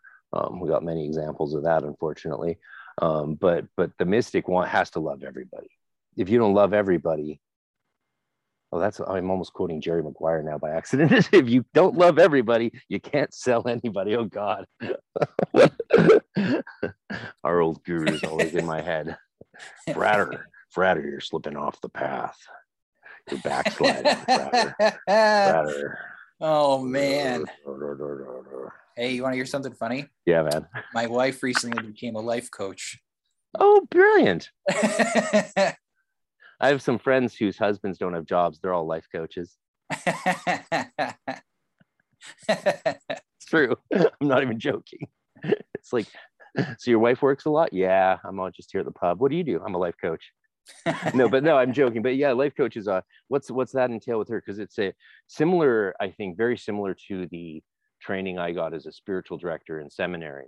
Um, mm. These are not psychologically based methodologies that are used to help people primarily, right? With the spiritual right. director, so she, my right. my thing is to be able to help identify someone's background and where someone wants to go and what and then help direct them to the right sort of traditions prayers practices that would be good for them on their path oh, not sure. not like helping them understand the right way to be a christian fuck no that's not what spiritual right. directors do we're trained to be uh, interdisciplinary and multi-denominational because often spiritual directors with masters of divinity or ma in spiritual direction um, are are hired at different denominations anywhere you get i mean you go where you get the job right and you're there to direct people spiritually and it's very useful in churches the ones that do have a budget for a spiritual director to have someone who can counsel parishioners um, from a non-sectarian sort of non-denominational way because that person might need help that is uh, and guidance that is not mm-hmm. within the the realm of uh, their their denomination or even the culture of that particular parish that they're or congregation they're part of and sure. having someone who can give just human advice is a very useful thing obviously not yeah. all churches are into this idea but um, many of the main most of the mainstream ones are and have, have brought in spiritual directors to be a, a additional counselors to uh, because priests are too busy um, mm, mm-hmm. which is why it's also the same sort of training right, right? yeah so, so life coaching is is similar mm-hmm. i think in in that uh, right. Yeah. So she, she's um, so she works specifically with people who are experiencing burnout. Um, so uh, so she she helps people to um, she p- helps people to you know first off overcome the, the burnout that they that, that they're experiencing. Oh, you're breaking up a little bit. Are you still there? Oh no. Hello.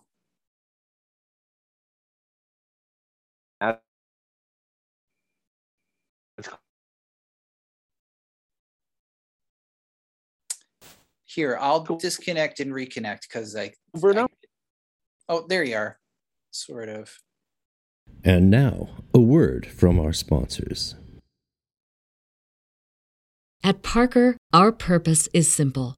We want to make the world a better place by working more efficiently, by using more sustainable practices, by developing better technologies. We keep moving forward. With each new idea, innovation, and partnership, we're one step closer to fulfilling our purpose every single day. To find out more, visit parker.com/purpose. Parker, engineering your success.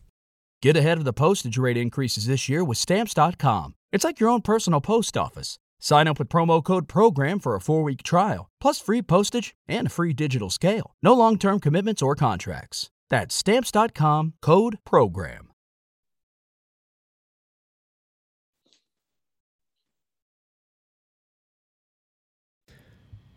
While we cannot control whether any ads get put in the spots allocated, we thank you for listening to those that do since they help keep this project alive. You can also get ad free content and bonus content and videos and a private webpage by subscribing exclusively to magicwithoutfears.com for only a couple dollars a week, or $6 a month, or 50 for the year.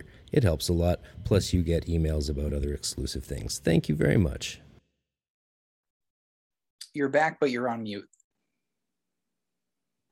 Okay, we're back. Hopefully, the first part of that recording wasn't lost uh, due to whatever glitch, because my whole screen shut down the Zoom completely. Oh, okay. Then it then it flared back to life. So we'll see. Hopefully, we didn't lose all that because this, this is a really enjoyable conversation. But well, I mean, so, if if we did lose it, I'm really I'm really having fun talking to you.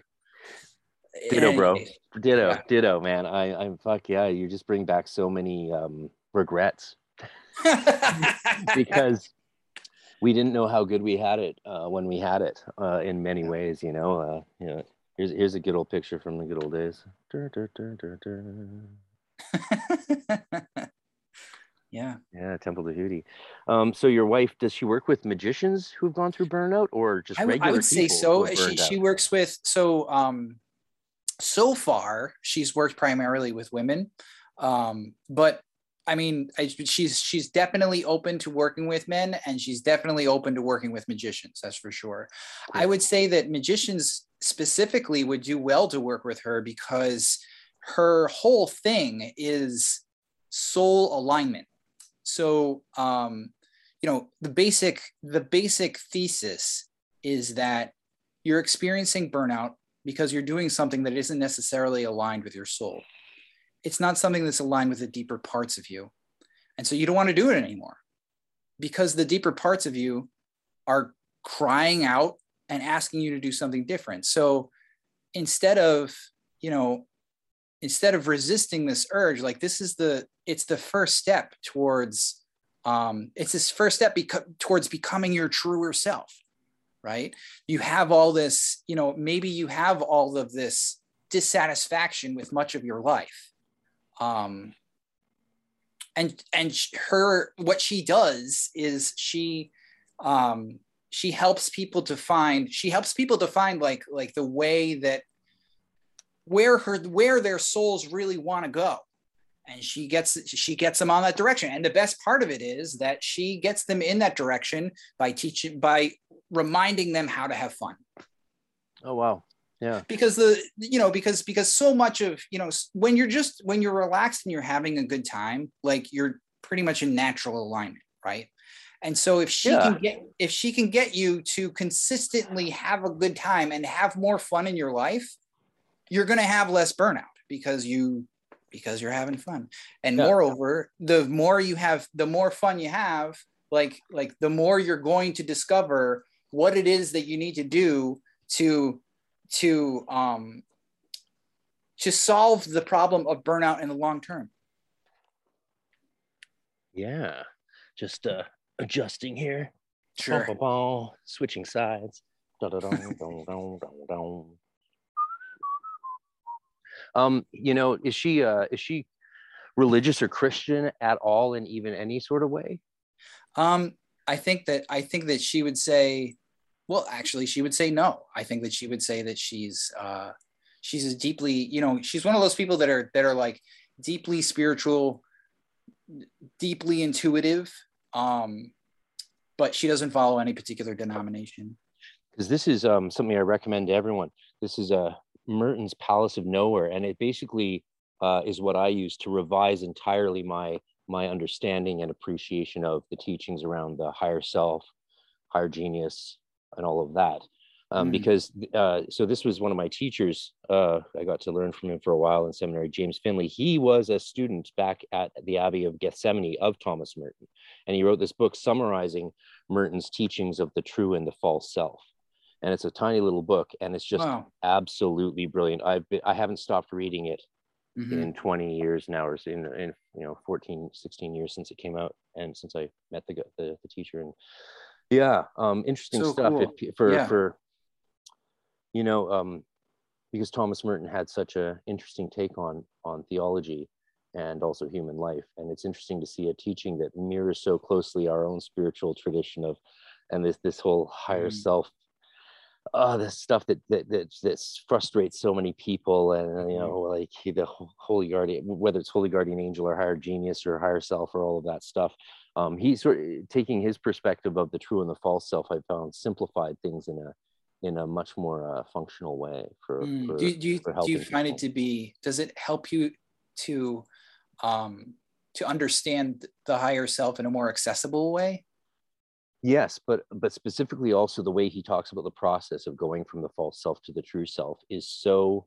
alchemical and and s- but mm-hmm. also grounded in real life issues because this is what Thomas Merton did for he taught and was a spiritual director for the you know novitiates of the Trappist order he was you know tied to and, and in when he wasn't off in hermitage which was most of the time as an aquarius actually born the same day as me um, uh, January, another January 31st. Me, Justin Timberlake, and Thomas Merton, all January 31st. Um, I know, go figure, right? Um, that's, that's hilarious. And uh, and uh, yeah, I don't know. So yeah, that's a that's a. What's your take on higher genius, higher self, holy guardian angel? Look, so much has come out on that in recent years, Mhm. um, Mhm. and it's such a, a kettle of worms, or for some people. Uh, Yeah. what's what's your sort of you know as someone who's gone through the golden dawn and through the that's that system and and i'm guessing that you got a lot out of it um uh Yeah. you said sort of as much as you could um and uh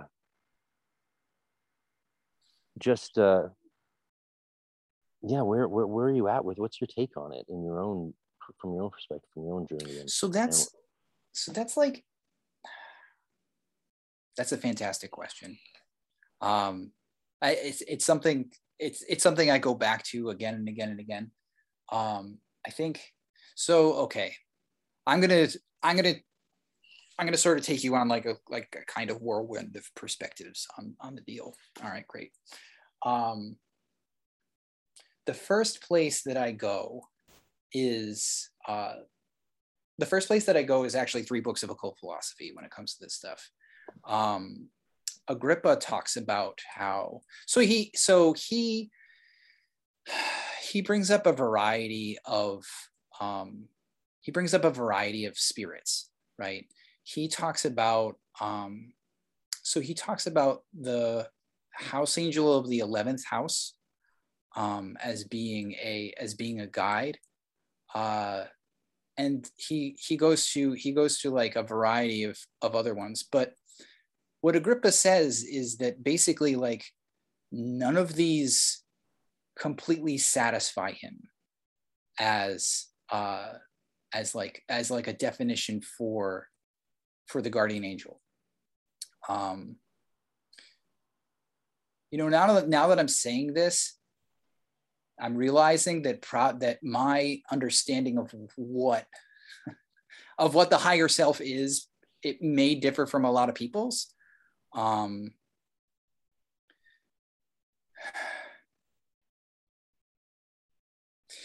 have you ever encountered an ecstasy before? um and ecstasy Mm-hmm. well ecstasy is a big part of in my my magical experiences i mean when just the other uh, like at our last operation i mean people described feeling extremely high afterwards to me that's that is the if not the state it this symptom of ecstasis um, Mhm. which uh, i think is important to contrast with ecstasy but they're both they're both the same centrifugal or cent- centripetal expressions of the same light whether they're going through Yachin or Boaz right um, the way they manifest out of us, either into an inner ecstasy, ecstasy, or an expressive uh, ecstasy outward. Um, Mm. But maybe you're talking about something different here. No, I mean, I, I mean, I'm, I'm, I'm not really, I guess. Uh, this, so, okay, when you, um, this actually goes back to sort of this, this radiatory or this radiational approach that I was talking about before.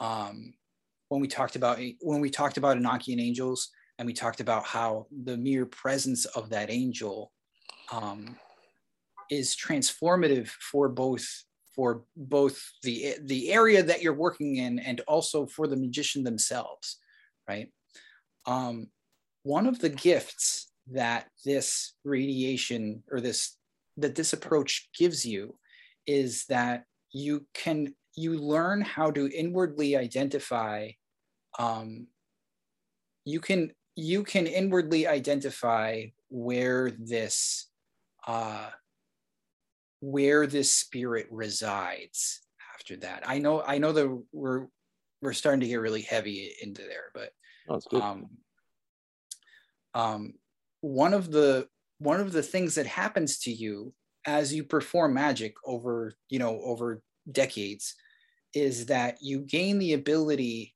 to sense when spirits are present. Um, you can go you know you can go you can go into nature you can go or just just like whatever in your own home in different situations uh you can you can sense when spirits are present not just any spirits but specific spirits because you have experience with those spirits right so over time you become you become accustomed to the you become accustomed to the force of a particular spirit right to the force of of an angel or the you know, or just the presence of an archangel. And then when you're out in the world, you will sense this spirit present in different situations. Um, angels and archangels, it's a little harder because just because of their nature. But when you start to work with more natural forces, say like celestial forces, like fixed stars or planets, um, you can start to sense them around. This does relate, I promise, this does relate to the higher self. Well, I'm with you. Um, as you, so as you're doing this work, the first thing to pay attention to is where it is is is where you can sense where these spirits when these spirits are present. Um because that's that's an important inward sense in the achievement of the of of sensing the higher self. Because the higher self because the higher self is the higher self is a drop in the ocean of the holy spirit. I'll put it that way. Um, as you can sense these spirits you will come closer to sensing your higher self okay so that's a big that's that's like ingredient number one right is the ability to sense the presence of spirits ingredient number two is the ecstasis that we were talking about before, or the entasis that we were talking about before, extremely sublime states. These extremely sublime states are very important because they have their own radiational aspect to them. When you can, when you can sense spirits, this ecstasis that you feel has a spiritual force it's a spirit in its own right. And so over time, as you experience this ecstasy, that spirit, that's the spirit of that ecstasy can be communicated with. And it goes back. So, so, so I'm starting to realize that this that this conversation that we've had is a very blessed one because all of this, all of this is all tying together, right? um, the the um, the negotiatory aspect of working with a saint like Cyprian um, is very is very important because because through this devotional aspect you can you can you can work with a spirit. You can negotiate with that spirit right? And with this with the spirit behind this ecstasy a negotiation can happen there too. And when that negotiation starts to happen, that's when the higher self can start to be present. I love it. I love it. That's a. I mean, it's hard to think about the, this as you present it theoretically, um, as and I know it comes from your experience. But, um, it, it makes me think a lot about. well, the GD got very worried and are mm-hmm. concerned themselves very much with and this is where you see the occultism happen of the victorian age when they started to worry about well what is what is microcosmic? What is macrocosmic? What am i experiencing within myself? But what's actually out there? And they started to worry a lot about that.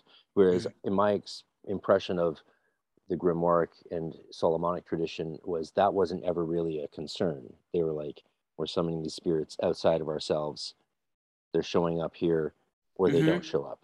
Yeah. Um, so so it didn't matter whether you debated the microcosm or the macrocosm or the egregores or whatever. That didn't. Right. There was there's like very little internal aspect to it. Yeah, yeah. Whereas in the, so and then the theory of the Golden Dawn as it developed, especially through the Whare Ra temple in New Zealand and all of that stuff, right? Because we're getting tons of information coming finally at long last. It's a shame they didn't Whare Ra didn't connect with the Ciceros when they started and Whare Ra closed. Then we could have just had an international Golden Dawn world that was actually directly from the original. That would have been amazing if those two little things had just been sewn together, but they didn't know about each other and etc. Plus, you know, the New Zealanders were pissed off at Regardie sort of for publishing their secrets. Mm-hmm. Um, So yeah, though he got enough wrong to probably count it as uh, Crowley's secrets. Like you know, it's so so Crowleyized uh, stuff. Um, we create shells as a hierophant in the in the temple. We create shells of these forces, and it makes me think a lot about what you're saying with this ecstasy. Even when you do God form work yourself, you're creating this egregoric shell, and Mhm. that does create kind of ecstasy um, when Mhm. you go into it. And the idea is that the shell is what attracts the macrocosmic force. So the, the microcosmic creation of the shell of, of, a, of, a, of a being is what attracts its, its, its uh, analogous component, the actual spirit from the macrocosm. And that was their theory on how this. so, it, but it really ties in with sort of what you're saying about how the more you create these experiences and tap into these experiences as they are, the more it draws to itself magnetically that the actual external force. Uh, does that make sense? right yeah. yeah so so to talk about it like i guess i guess now that we're talking about it like it's it's pretty easy to put it like in a in, a, in an agrippin model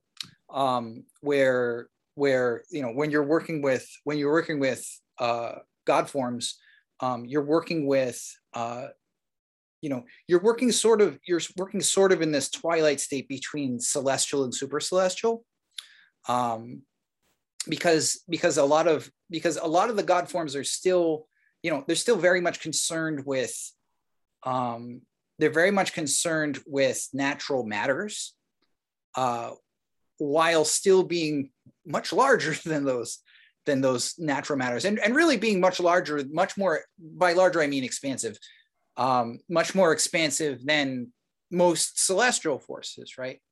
What i'm talking about is as you you know as you practice uh, as you practice working with higher celestial and even bordering on super celestial you're starting to create hmm, you're starting to create almost like a whole or a um you you just you you start to create a relationship with the super celestial because you keep going back there um, as whenever you go to whenever you go to any spiritual experience, the more you go back there, the more um, the more it's it's it's what an old teacher of mine used to say. The more you establish residence.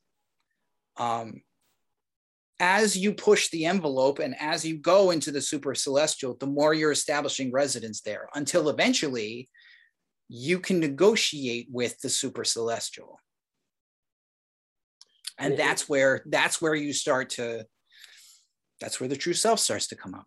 Yeah. Is is that Agrippa's take, would you say, or your take from Agrippa? I, that's my take from You're Agrippa because Agrippa didn't Agrippa. Agrippa didn't discuss God forms.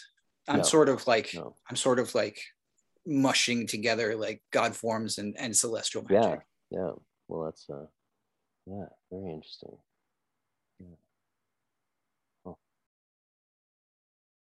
Man, I haven't I haven't had a chance to go full adept in a long time.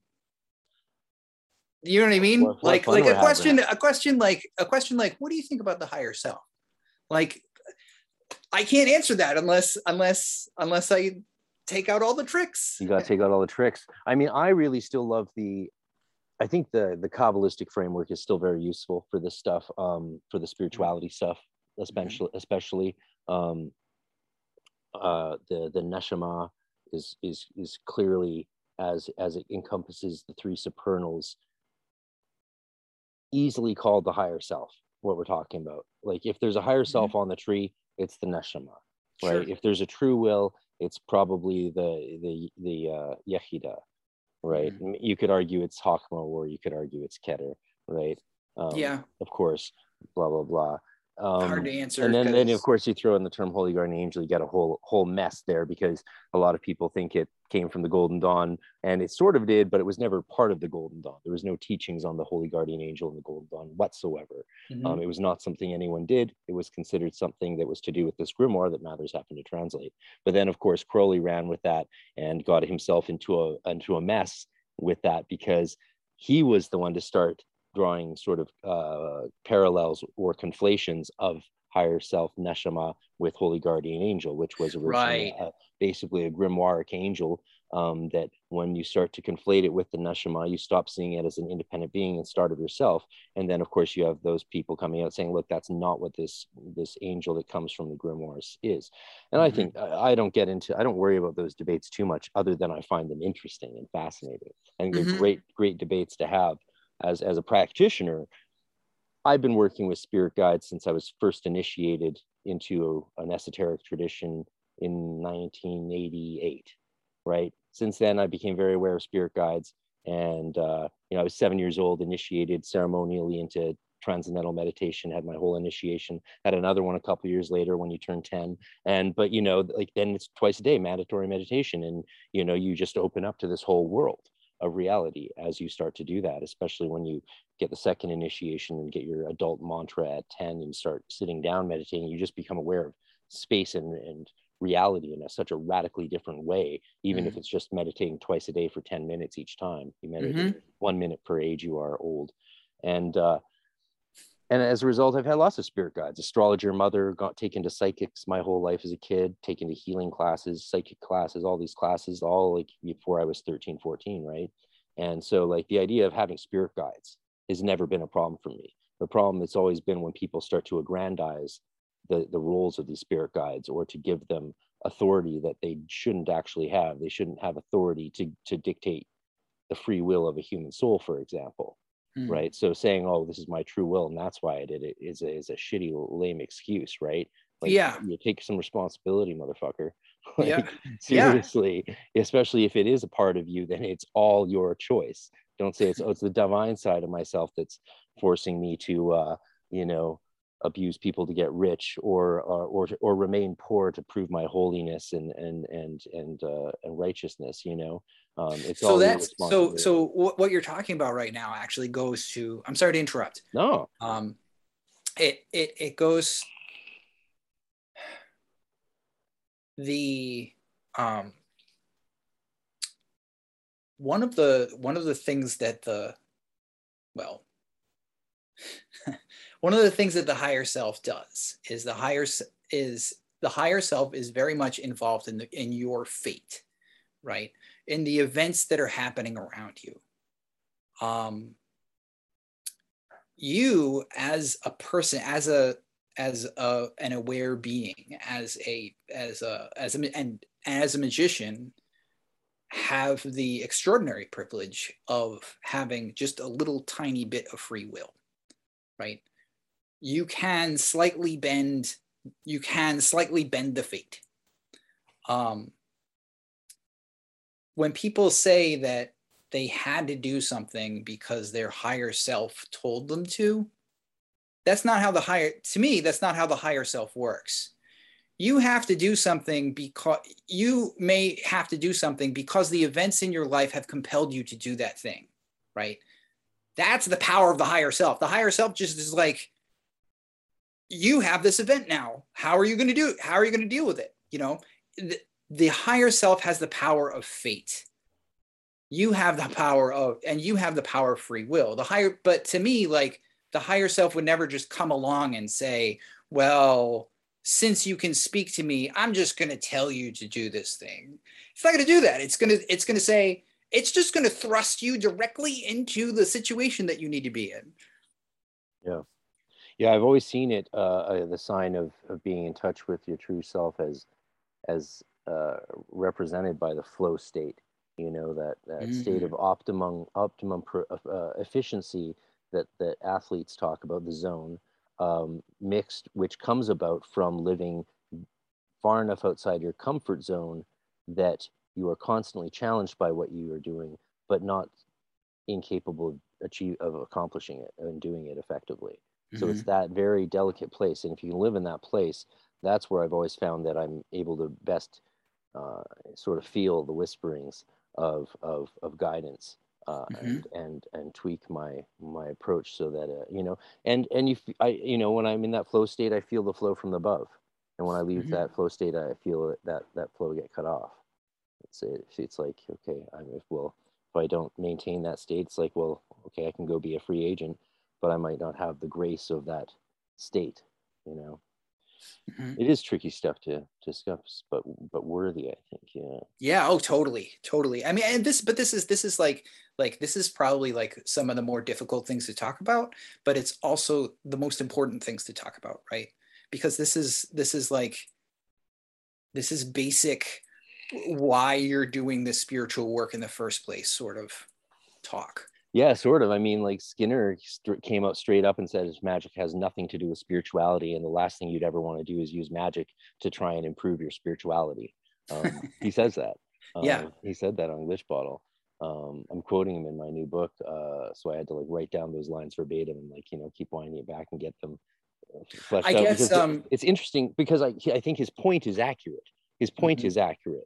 Magic has nothing to do with spirituality but i don't think he's correct to draw the and, and i'm gonna i have an interview uh, that will come up be coming up with him and i look forward to getting into this with him um, a little bit more, more i want to talk about academic stuff because i'm curious about his journey as an academic and sure yeah know? interesting it's a, he's had an interesting life and everyone's always asking him about how to summon demons better and, and stuff like that and i'm more interested in hearing his overall journey, you know. But anyway, um, he's I don't think it's true that you can't use magic for spirituality because that makes no sense. What else mm-hmm. are we doing in these initiations? What else is an initiation except magic used for spirituality, right? Mm-hmm. He's like, no, spiritual creatures are better for achieving material things and physical things. They're doing things in the physical world that you can't do as a human very mm-hmm. easily and they're very good at doing some of these things and i think that's true but i do believe one of the things they're good at doing is when you do like for example a grade opening before an initiation what are you calling on you're calling on the, the mighty archangels angels kings rulers and elementals be assembled in this mystical sphere right mm-hmm. and then through the god forms and the movements of the temple and the whole initiation those spirits are their energy from that enochian tablet are directed a certain way and that is the mm-hmm. initiation that is what makes the initiation a golden dawn initiation um, is all those God forms movements and other forces brought. It's just so complicated. It's remarkable, um, mm-hmm. and that's probably why there, people have such profound experiences. And that makes sense to me. You can call these spiritual beings into someone's sphere to initiate them, to to bring about spiritual change, whether it's elemental or planetary, and that is magic for spirituality. So I I don't agree with him that you can't do that because I think that's exactly what initiates are doing. Mm-hmm. Um, and why can't you use a spiritual spiritual creatures for initiation? We have a we have a very long history of doing that. We just don't have a long history of initiatory orders um, passing down the magical tradition, as he has successfully proved. I think that the magical tradition is is is passed on between magicians like mm-hmm. just like everyone who went through our order the thousands of people who went through our order in the years it was around in the 20 something years it was around how many of them are still practicing magicians a very small amount i'd say sure very yeah. small amount so still mm-hmm. even even the magical orders of history going back to the Ordina Goldene Rosenkreuz in the 1700s, right? From which we get our grade structure, also the SRIA. I mean, they didn't these groups didn't aren't responsible for carrying on the magical tradition eh, the magic magicians aren't eh, weren't carried on by rosicrucians or by freemasons or by anyone else those those organizations whether it's gd or martinist or or any of them produce a very small amount of serious lifelong magicians who pass That's true. on their, yeah. who record their knowledge pass it pass it on to students and and and can really be called you know practicing magicians or sorcerers mm-hmm. if you like right? And and that doesn't necessarily go hand in hand with being an initiate. It really doesn't. Um, yeah absolutely you know. yeah. Um you know one thing i'd be really curious to hear uh skinner Stephen Skinner talk about is how magic has changed him. Oh good question. How um you know because because i mean i i i guess i i definitely see his point that that magic is just isn't done for spirituality you know especially because especially like like the goetic magic that that he's interested in um because that's it's very much it's it's very much a practical matter um, with that. But when you're standing in the presence of spirits, that does something to you. You may not want to, you, you may not want to, I, would think that it does something to you. You may not want to believe that it does. Um, but it, it changes you. And I, would love to, I, I'd love to hear, or I, I believe that it changes you. And I just, I'd love to hear, um, I'd love to hear whether, what he thinks of that you should email him and get him on uh, Esoteric Nerd for your co-hosting slot. Oh, that's yeah. So you you can you can you and you and Edward can both go go get into it with him and maybe plan your questions in advance since Edward's another uh, uh, you know ruled by the planet Vulcan as a Virgo and uh, uh, almost as scatterbrained as me sometimes. maybe so more. He, um, so w- when we when we got off the line together on Esoteric Nerd, one thing we were talking about was like co-hosting um, co-hosting an interview with like with just people just people involved in like a spiritual subculture that doesn't otherwise get a lot of exposure mm, um, yeah. and uh, we did we did like some early research into that and we found um uh we found the Raelian church have you ever heard of this dude they're right he, next door to me on vancouver oh really Island. dude that's where they sent that's why prince harry and meghan markle went to victoria um, and were doing all that charity work. It was because this is the conspiracy theory. I love it. I yeah. fucking love it. This is one of those fun ones those yeah. fun ones. They went there before going to la because they needed the raelians to clone her. So she's actually in their lab still and the clone of her is out there along with hillary and all these other clones. Everyone's cloned now. Everyone's yeah. cloned, but it's the raelians doing it but there is a lot of sketchy stuff going on with the Raelians. Um, and who and they they were into the cloning technology when it was big like 20 30 years ago. Mm-hmm. and who's to say someone didn't give them a ton of money and they are trying to clone humans you know? Like sure. who knows? But anyway that's one of my favorite things. That's why so the Raelians yes yes. Yeah so I, I, mean i mean like i would love i would love to interview basically anybody from that. Oh uh, i'll see if i can get in touch with someone like I, I and I mean like like you know I definitely I just I just want to hear their story. I want to hear what they have to say because a lot of um I I'm guessing that there's a lot of crossover between the experiences that you and I had and the experiences that a lot of other groups have. Um and I just I just want to hear I just want to hear more stories about stuff like that, you know.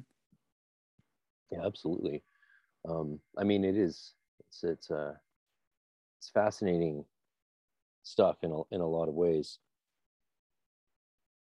Um, so I, I yeah, yeah, Raelians. I mean, yeah, cloning. Whew. I don't even know where to go from there. but yeah, the Raelians, they're there's they're, they're on Vancouver Island. You could maybe just maybe the best way to do it would be come come visit and we'll uh, go uh, raid their compound and see if they want to give us a tour. No, you that know, would be a blast. I, I, could I could I could do with a slight clone upgrade for this uh, old clone body I'm wearing. Um, you, know, you know, give me one without celiac disease, please. Um, that would be nice. I'll ask my wife if I'll ask my wife if she wants to go to Vancouver. We've been um, we've been itching to travel a lot more. Oh, by the way, if I um before before I forget, her uh, her moniker on Instagram and other forms of social media is Feel Good Ferments.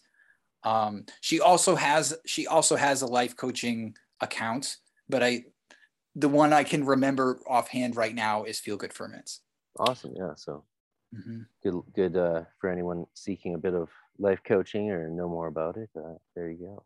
Yeah. Feel yeah. Good Ferments on Instagram. She's out there. And something else, yeah what other interesting little groups are there out there? I mean, uh, Edward mentioned the Source family to you. I, I was big into the documentary when it came out. Very interesting sort of family that they had, the, the Source mm. family and the, the mm-hmm. Aquarians. Um, they were they were an interesting bunch. Uh, though they did, I can see why in the documentary they just breezed over their whole ceremonial magic phase, just like breezed over it like like and then then there, then there was the ceremonial magic phase. That was crazy and you see someone going like this and then it like cuts on and then, then it's like then we went to hawaii. It's like wait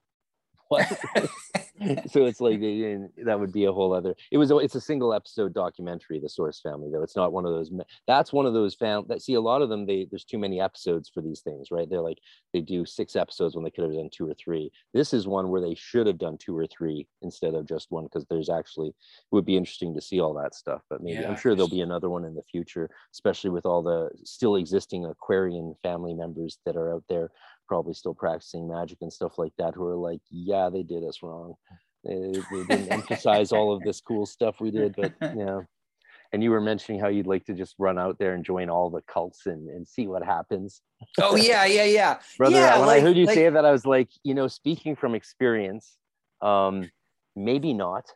Uh, I mean, I spent uh, 14 months in Northern California the other year, through, up until and through part of COVID. I did a big lecture at PantheaCon on Yeats's Celtic Mysteries, and that was mm. massively attended. It was like packed auditorium. Cool. I was That's quite awesome. blown away. Yeah. Um, mm. It was hmm. cool. I got to have cocktails with like Chic and Sandra and Lon all at the same time. And oh, cool. And Dan Ortiz was there from uh, ISIS, yeah. and, and uh, nice. We all we were all. I have a great picture of all of us together, and it was a good time. Wow. Um, um, but yeah, that like the Isis Oasis there, which is part of the Fellowship of Isis, and the comes out of the old Union Temple Isis, which was founded by Jason Lotterhand's student student Arissa Victor in the 60s, 70s, and she Lauderhand was the protege of Paul Foster Case. Um, mm. So so that church came about through the BOTA tradition, essentially mixed with a lot of a love of Dion Fortune and Egyptian stuff, and they have a whole little compound there um, that mm. was hmm. started in the 70s, and uh, you know, I knew it could go well or it could go badly. Mm-hmm. And when I got there and realized that I was, uh, that no one on the property was actually interested in studying Hermeticism or Egyptian magic at all, I knew I knew would, things probably wouldn't go well long term, um, and it would be a maybe a, a, shorter trip. So I started booking other events all the way down to Mexico and up to Texas to see old friends and do you know do book signings and lectures and blah blah blah all that sort of author tour, touring stuff. Mm-hmm. Um, but then COVID hit, boom, right after PantheaCon. I can't even imagine how many people at PantheaCon I must have given COVID to because I had it the week before. Oh no. Yeah, but didn't get tested till after PantheaCon because we didn't know it was a thing really. They didn't mm-hmm. tell mm. us. Like mm-hmm. the news, like you know, we had we had like the ridiculous people in charge of California saying, like, I was watched the TV one day when the guy came out and said, COVID can't transmit, will only transmit at Trump rallies, but it won't transmit at BLM rallies. And I, I got to hear that said on the news. And I was like, wait, what? like we've entered crazy town. It's crazy town. It's make up anything you want now. Like just yeah. make it up. What what's true for you? Remember that good old 90s question? What's true for you in your heart? Yeah. This is what's true and it is true it's objectively true. Now go shout it from the rooftops like it's just it was just everyone went nuts of course there and burning everything down like you know um so so those communities tend to it seems not last very long with their original focus right? Too too too rapidly people see an easy power grab people start flocking to those communities who want power that's what happened at temple tahuti as well like our our later our latter year philosophy and stuff they they no longer wanted to do the work they wanted the all the honors and all the power and titles without doing any work and we were like this is not how this goes you should leave and Tahuti would have survived if uh, if I had expelled like 10 people when I was told to. The second order was like, just get rid of all these people. I'm like, yeah, I think that's the old way of doing things. They should be allowed to stick around and be part of the community if they want. It's like, yeah, but they're writing letters slandering you behind your back because they don't want to pay dues and they think they should be high, more respected by new members. It's like these are fucking philosophy, right? It's like, I'm sorry, that's you've gone through the system now. If you've gone into Portal and you don't want to do rituals anymore, you're never going to get invited to the second order, and mm. you don't want to pay dues and you don't want to teach classes you just want to go to meetings and be the head of this this little group that makes decisions for something that doesn't even matter. You know that's what a lot that's what happens and they, they and it doesn't work in a small temples and temple environments right? Like they they get they get cast out. But in larger cults you might say um, there's land, there's property, there's income, there's all these Sure. things, and that just attracts the worst of the worst because they people Yeah. realize all they have to do is spout a bunch of new age nonsense, uh, chant love and light, but then secretly just kowtow to the leaders there, and next thing you know, they're they're they're getting a, some some cash out of it, and they never had any spiritual in, instances at all. Like I saw that there was there was just it was it was it was it create and it created a toxic environment for everyone involved. Mhm. It was like nightmarish. Like, yeah, like. So go join a bunch of cults if you want, but uh, honestly, I don't think it'll go that well. Did you do much uh, Enochian work uh, in your time in uh, in the Golden Dawn? yeah. hmm Yeah. What sort of stuff did you get into? Because So, we did some weird stuff when I was involved. Um, we did like some weird stuff with the Bonorum Heptarchia that had nothing to do with the traditional Dee methodology. It was we, Oh, we yeah. rewrote that stuff to it was rewritten by our adepti to be Golden Dawn and also to line up with the operations we were doing like uh, Jerusalem or Prague or whatever, or not Prague, uh, Strasbourg, and uh, so did, did you w- did that change much in in the years that you were an adept in the order? what were, what no, were I- sort of Enochian did you guys do?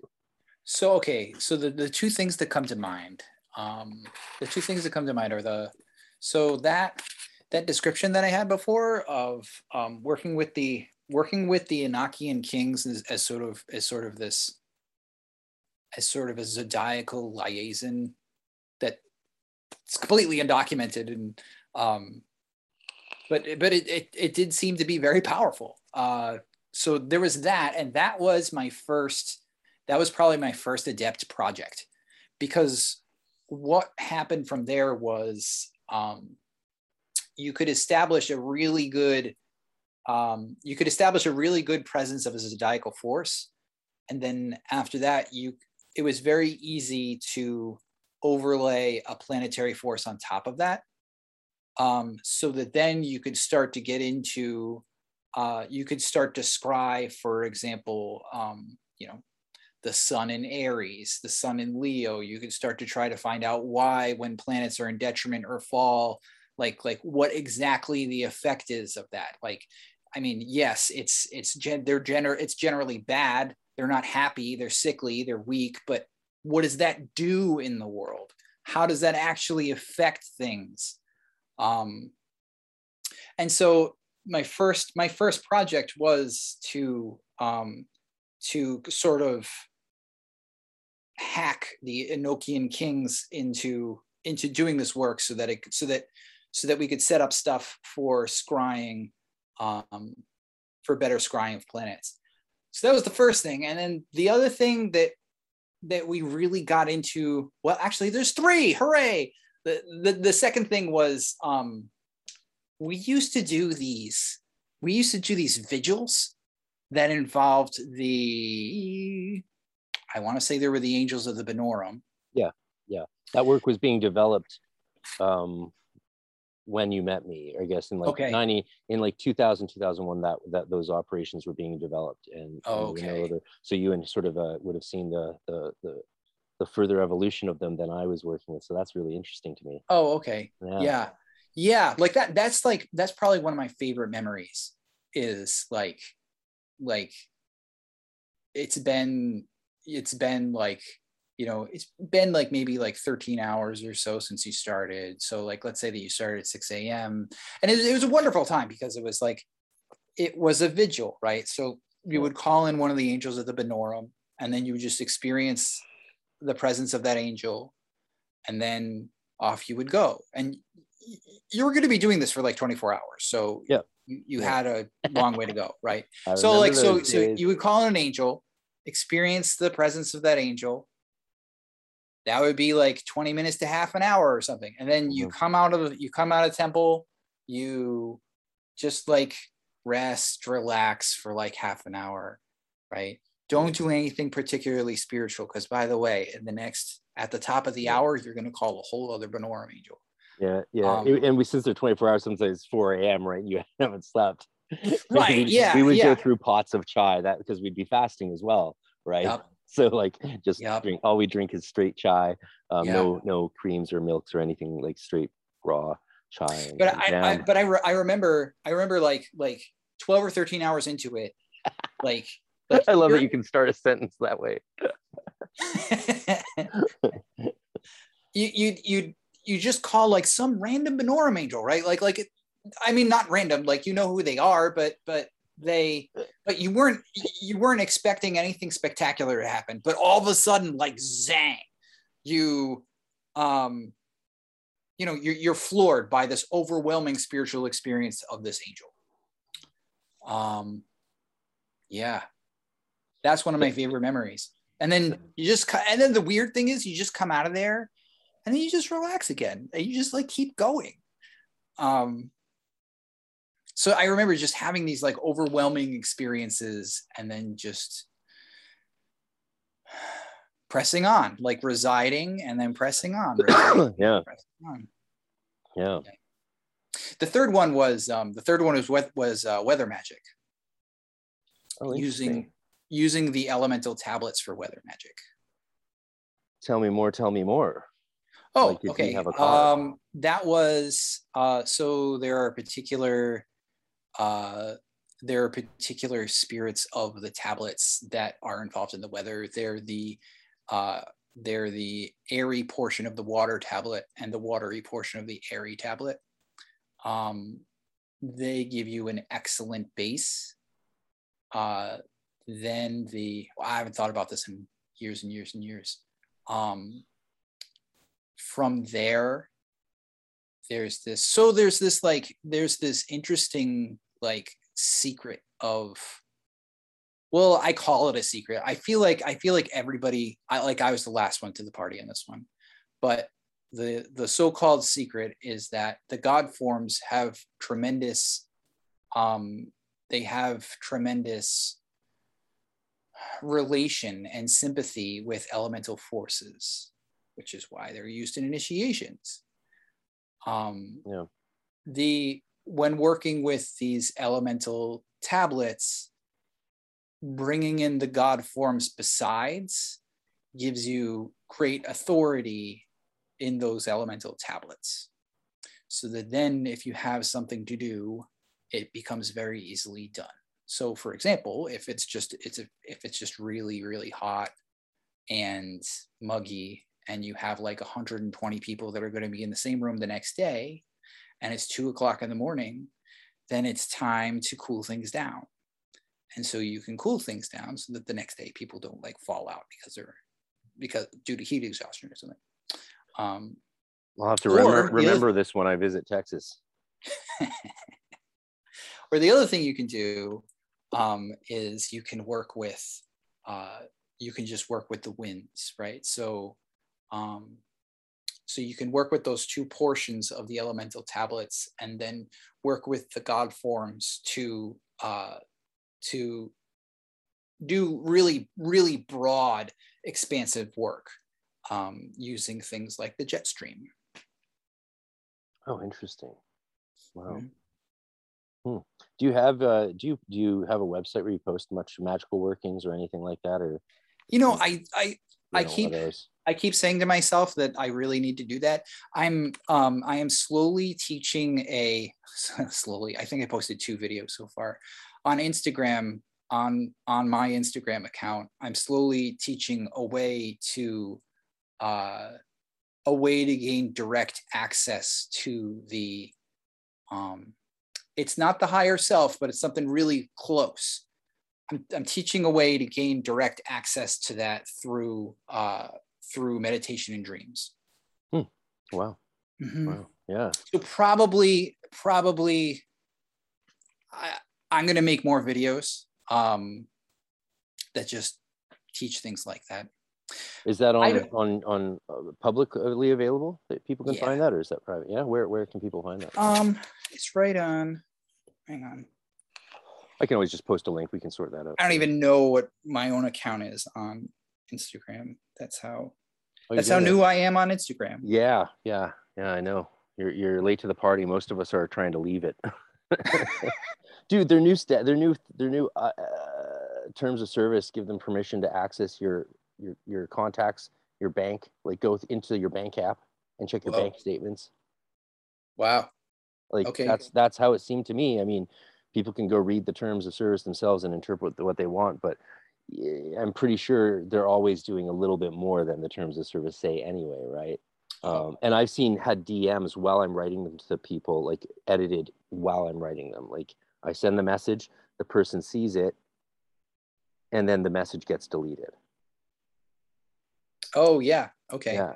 And we noticed that because we caught one. We were sending photos back and forth of uh, pages of books and sigils. We were talking magic. And so we were screenshotting as we shared images and, and snippets to notice, and then little comments we would make. And because we were doing so many screenshots, we caught one of the messages mid deletion by uh, Oh, wow. Instagram. It's like, holy shit, they just deleted this.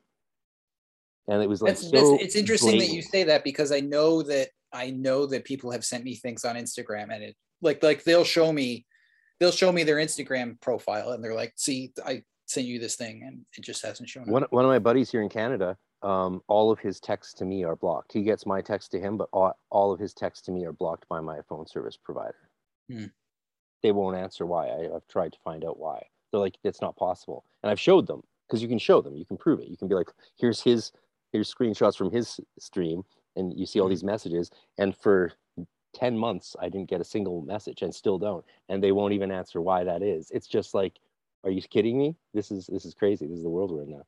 Interesting. Yeah. Yeah. I so I work in um I work in technology and I uh I didn't know that. I guess I guess I have a I have a very unconspiratorial attitude about it because I know people that work in technology. That's good. That's good. We need more of that.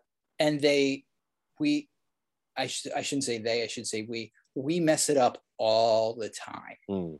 I just I I I I tend to believe I tend to believe that just they just wrote software that was that poorly written that they could that it could just randomly lose text messages. I mean, obviously that would be ideal. Um, you know, but because like like Google's announced that they they now will go into your Google Docs. I like most of my writings in Google Docs because I got tired of losing writing, you know, or not Mm. be able to access it when I wanted. And um they've they've announced like that they can go they will go into your Google Docs and edit out anything they consider um wrong or not good. okay. yeah, they've announced this. This is it's like what? All right. Let's make something else. Let's I want to make something that's I want to make something that's hands off, that is kind and polite, that doesn't and is not evil. Like, because that seems to be a really hard combination. I don't know why. to Like- not be evil. I know you To- think it would be so simple to just don't be evil. Right. Well, right, but we're we quoting now, right? you you know you're in trouble when a company's motto is "Don't be evil" and they remove it. Just like you know your country's in trouble when its three leaders are named Bush, Dick, and Colin. Sorry, just I'm just being a Canadian, just having some fun here. Please continue having fun. I'm. Somebody's got to have fun. Someone's got it. We us Canadians, you know, we're we're so fucked these days. Not as bad as Australia, but we got it. we gotta we gotta talk a little shit. Mm. Just a little shit. Yeah.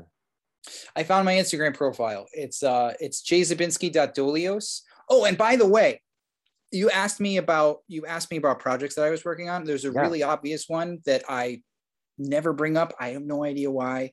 Um, it's called jzabinski.dolios because I have an LLC. It's called Dolios Software Solutions, and I'm making a I'm making a web app.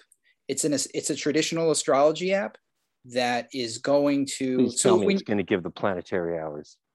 I just want to click one button and have the whole Yeah. day laid out. no problem. It's going to do I'm tired of doing math. I'm running out of crayons.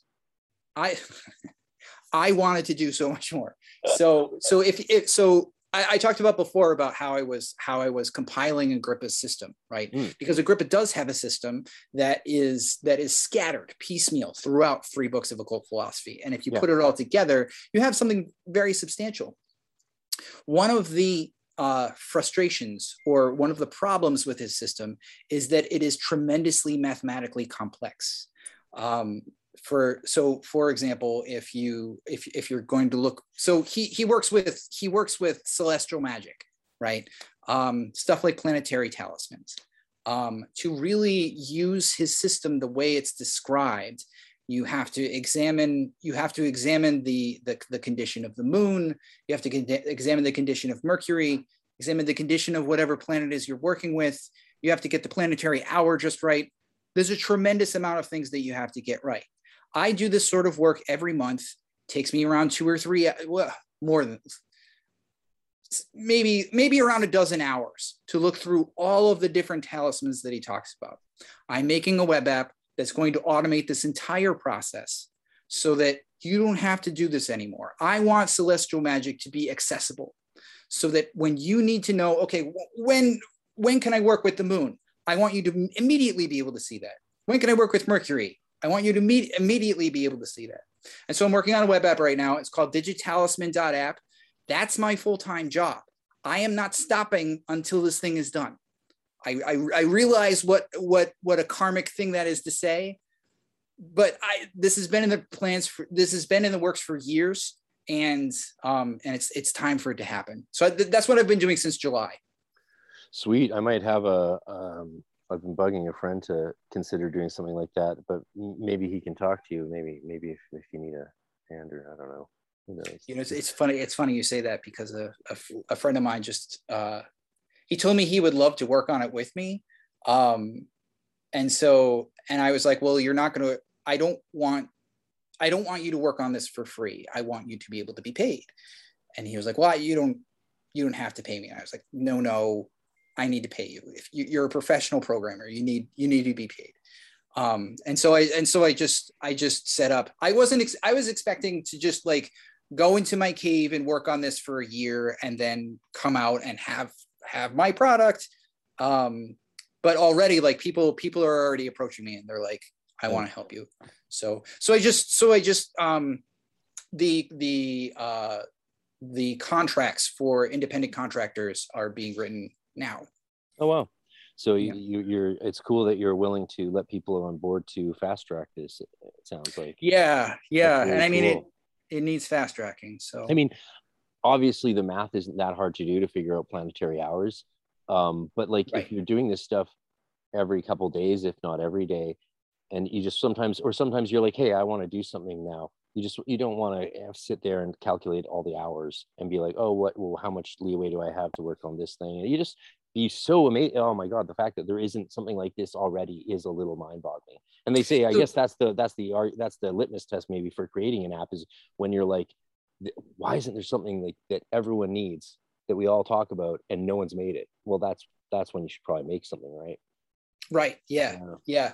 so there there is there is an app out there. It's called uh it's called hours um and you give it uh you give you it the give sunset it, and sunrise time? Uh you give it the you just tell it tell it where you are. Okay. And it spits out um is it'll that... it'll it'll tell you it, it'll give you it'll give you the planetary hours.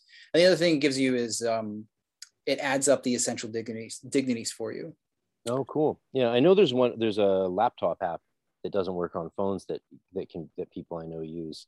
Mm-hmm. but often you know if i'm at another magician's place and i have my backpack full of gear and you know the next day we decide to do another operation you know you might not have a laptop with you it's just it's just convenient you know hey we right. have this technology we may as well make it work for us in, yeah in whatever way yeah. we can right and then that's and that's one of the that's one of the goals of digitalisman is to have um, everything so okay one of one of the goals is um, to make it so that it can run anywhere uh, so it'll, it'll, you know, so it's it's a web app. So basically, it's a souped up website. So anything that has a browser can run this stuff. Mm. And then the really ambitious goal is to do all the calculation on the device. So that instead of, so usually what you would do is you would have a web server and then you'd say to the web server, okay, get me all of the, you know, get me all of the uh, elections in this given time frame. Web server goes to work, figure stuff out, gives it back to you eventually, and then you're done. Well, the um, the state of technology is good enough that we should be able to have individual devices do these calculations for you. So it should be way faster than than what it would be if it's on a web server. But also, by the way, once you have it, you don't need to be online anymore for it to do work for you. So, so like you said, like when you're, you know, when when you have your backpack full of stuff and you just have your phone, your phone should be plenty powerful enough to give you everything you need. Yeah, yeah, that would be great. That'd be great. Well, good. It's very. I'm I, how apropos that you are in fact working on something I've been pestering people about for a long time. that's very. That's wonderful to hear. Wunderbar. Like, like damn, man. Uh, yeah. So, uh, hey, Frater, Out there, if you're listening, you know who you are. Uh, let me know if you uh, want to get in touch with Joe, or let Joe know if you want to help out, or who knows. Well, I just look for. What's your? So, what do you think theoretically? What would be the time that it might be done? Like, what's a conservative estimate? done done a conservative estimate would be um, i originally thought it was going to be done in july of 2022 um, i'm going to say september of 2022 yeah that's my guess right now cool um, yeah but it's i mean it's up digitalisman's there there's not much to see at the moment um, it, it just it just shows you a sample chart but believe me it's it's going to be regular it's going to be regularly updated wow. um, Amazing. And if you go to my Instagram, uh, jzabinski.dolios, it's going to have regular, uh, it will have regular updates with like these little videos that tell you about stuff. So basically, if you go to jzabinski.dolios, it's going to show you both the progress for Digitalisman and then also uh, and then also any other coursework that I provide is going to be all up on there. Awesome. You should um, do a guest lecture at my Hermetic Mystery School one of these months. Oh, what do you want to do? What, do you have any subjects in mind? Anything you want to present? Uh, it's a it's sort of a master class type of group. Uh, most people in it have a lot of experience. Some are more new, but we teach in a. Eh, I teach in a certain way, right? You know, because I have a mm-hmm. scholarly nature, so I tend to not show people just one way of doing thing or the right way of doing thing. I tend to give them a survey of ways of doing things, and then then go into the uh, breakdown of my experience, other people's experiences, and the different ways you can test different formats of magic to see which uh, might work best for you, or if, whether or not you want to work with it at all. Because right. some that's why, like you know, I think I tell people like you should try Enochian magic long before you have all the tools, because the last thing you want to do is spend all that money and time making them and then be like, oh, this isn't really for me, or I'm not get much getting out of it. Out, out of it. Yeah. Honestly, if you can't do Enochian magic without a table of practice and all the bells and whistles, you probably can't do it with them. Though I do also acknowledge, you know, it's like my yeah. old bishop used to say to me, if you're not a priest going into your ordination, you're certainly not one coming out, which is uh, awesome but radical statement, yeah. right? But it makes sense it is. in a certain paradigm. Yeah. And and so uh, you know, yes, I can see the argument that someone who might not be very good with magic or quite or might be new to it might have a much higher chance of being successful with all the bells and whistles and doing everything by the book. That mm-hmm. is true. However, if you can't get can't get anything out of it, just doing a pared down sort of Lon Milo DuQuette way with a paper ring, maybe maybe it's not for you. So don't yeah. go don't go spend thousands of dollars making and buying all the tools right let alone right. pure gold rings and shit like that so that's that's actually been a I, i'm glad to hear you say that um i think that so so that so two things come to mind that like i feel like i feel like like isn't they're not talked about enough and they need to be talked about more. Mm. um and one is how to how to explore how to explore systems that that you've never seen before. Yeah. Um you know how to go about how to go about investigating and then and also like how to um how to bring the things that you the tools that you already have on the table um to bear with new systems. Um yeah that's something i feel like that's something that's not really talked about much because like because it could take you you know it could take you six months to six months to a year of good work to understand a system or it could take you 10 years of bad work you know? Um, it just depends on how you approach it. So it's like the first thing that that like i feel like needs to be talked about more. And then the, the next the the other thing that needs to be talked about more is results. Yeah. What Yeah. exactly happens in the world when you perform a magical act? How do you know that you've you know how do you know or actually not know that you've succeeded? Um how do you how do you know that you failed? You know what are sort of the um one thing i've definitely found with with magic is that there's no there's no easy answers right? Like like like you you perform a magical act and you perform a magical act you see something like blatantly obviously happen that that that involved that act. Um how do you know that how do you know that the, the act that you that magical act that you performed actually brought about that result? Instead of just correlation, right? Yeah. exactly And we had an interesting case with that. Um, well, we we have interesting cases like that every time we do ritual work because every time we do ritual work, something remarkable happens, and you're like, huh, causation, correlation. So again, I think this is this is a subject that has been healthily tackled by everyone from Israel Regardie to Francis King and just uh, eh, so many. The list goes on and on. How many people have tackled the metaphysics of of how magic might oh work sure yeah um like and i don't mean metaphysics in this in the new age sense i mean in the proper sense of how does this affect reality? Um, right you know right. and and but because and of course what that the, the problem is when you ask that question you are then asked to bring up the bigger question which is metaphysics. What is reality? Right? Mm-hmm. right and yeah. then then you're in a real shit show in the in the real yes. soup of time because it's like as soon as we participate in things we become become part of things in a way that we wouldn't be otherwise. So the fact that we every time we do ritual work we re- get results um, congruent with what we wanted the spirit to do. Mhm. so and a, yeah if we didn't do that work good example we worked recently with a king of the fairies an irish king of the fairies. Oh yeah okay. Um, and uh, it was during Ida, uh, Hurricane Ida, right?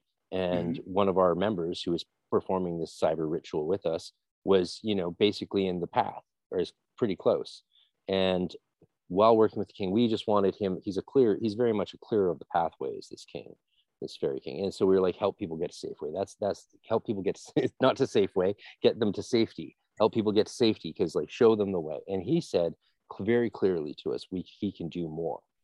And basically said he could affect the actual storm. We're like, we'll do that then. Like summon all your airy and earthy spirits to you and get your fairies to do some stuff. Then we stop the operation. The whole operation is less than an hour, about an hour, less than an hour.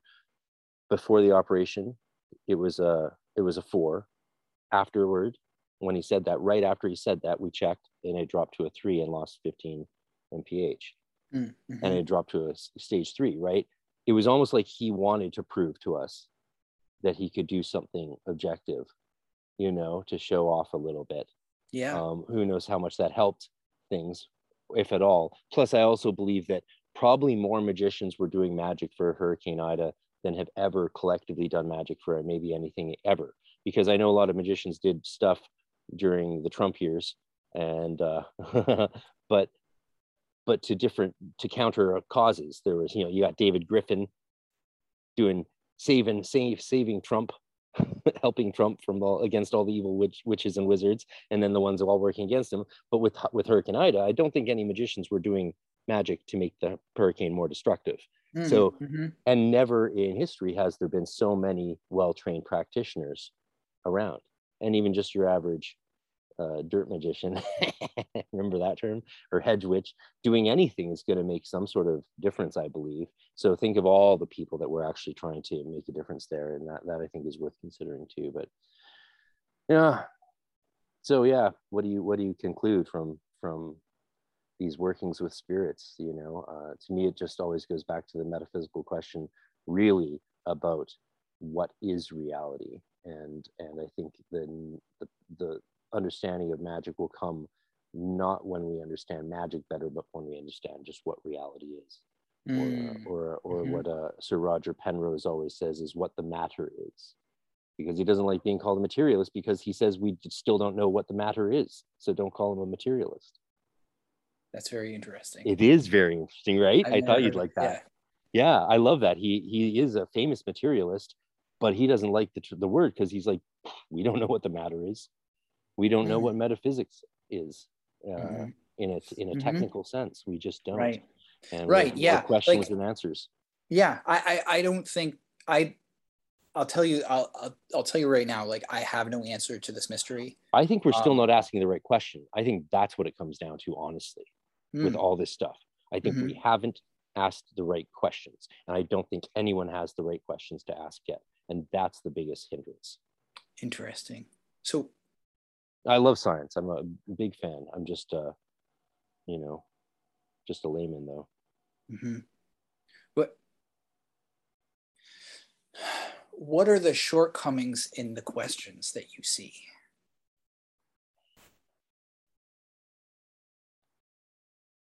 Many. Um, Mhm. we don't understand the relationship between uh, perceived reality and and not an objective or non-perceived reality. We don't understand what reality would really be like without our perception of it. Right? Mm-hmm. Like when you think of how animals, let alone spirits, might perceive reality, right? And it only takes a little psilocybin or DMT to see reality in a vastly different way from a mm-hmm. whole different like i mean well dmt you're not even in your body and it's like you're ripped out of your body Mhm. like dmt is the only time i've ever other than astral travel i've been in a spiritual state where i could turn around Wow. Yeah. freaking turn around because normally there's the seat of the perceive the, of the soul perceiving it consciously Right. You're you're, you're Um, looking you're looking through the window a little bit differently. That's what Yeah. that's what it normally is. Yeah. So Mhm. that's that's one. Um, another another one I guess would be these great questions. Uh, he's good. Yeah. I missed you, bro. um, God. Well, we don't understand. Um, I guess this this the, whole vibration. Yeah, we don't know what the matter is. We don't know what it is Yeah. we don't know anything about really how it works we're just starting to understand it uh, i think we'll we'll once we once we can see dark matter we'll know so much i think But we'll that- just be that- throwing out a lot of the old questions that goes those two those two things like that that we just don't understand the nature of matter. Um it's related to your earlier quest your earlier problem of uh that we don't understand the nature of perception. Um we don't we don't know what the world like like you said before we don't know what reality is like outside of our perception. Yeah. we don't even know that that reality exists it's a problem. We, yeah. We're assuming that it does because just because you live in the world and, and and things change things change outside your perception. And so therefore it's therefore there there must be some objective sense. But of course you can never prove that because i address it a little bit in my one of my books um, where i where i write about uh, aporetics the uh, the study of openings and stuff. I talk about the idea of the cora the abyss philosophically speaking between uh, the the perceived objective and the perceived subjective. And and the conflict that arises um, not only in the interpretation of reality but the experience of reality right? So um, creating openings or having questions is very similar. The metaphysical openings and questioning uh, as a mental pursuit uh, practice are very similar processes it, it appears right? When we have something in reality a metaphysical ap- aporetic or aporia an opening is something we don't understand about reality. Anytime there, we don't get why apples fall from the trees. Like i think we we still don't even really understand gravity or whatever that is. Uh, Mhm. apparently there's new theories coming out and some of the stuff in geometric unity is just mind boggling like you know we might be throwing out old science altogether at some point in the future. Um, um, and that might be some be something that we can't reconcile in this lifetime in this world right? That might be the case. That might might go back to st paul seeing through a glass darkly and when we die we see the fullness. Uh, one of my Mhm. fun thought, thought experiments these days has been to say to say what if one of the preconditions of of existence after we die because there's preconditions in this life that connect us all to a consensus for example like gravity um, hunger these basic things that we all understand tactile touching your space my space you know um, i can't occupy the same space that your body occupies right and uh, we have limited knowledge based on our experiences and knowledge and you know, understanding. But what if one of the preconditions of of existence after this life is is omniscience?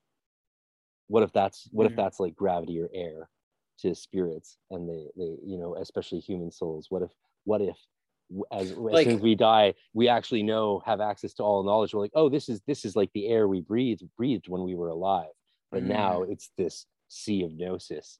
And like that's what was so fun about being in this body was that you didn't know everything, so everything was exciting again.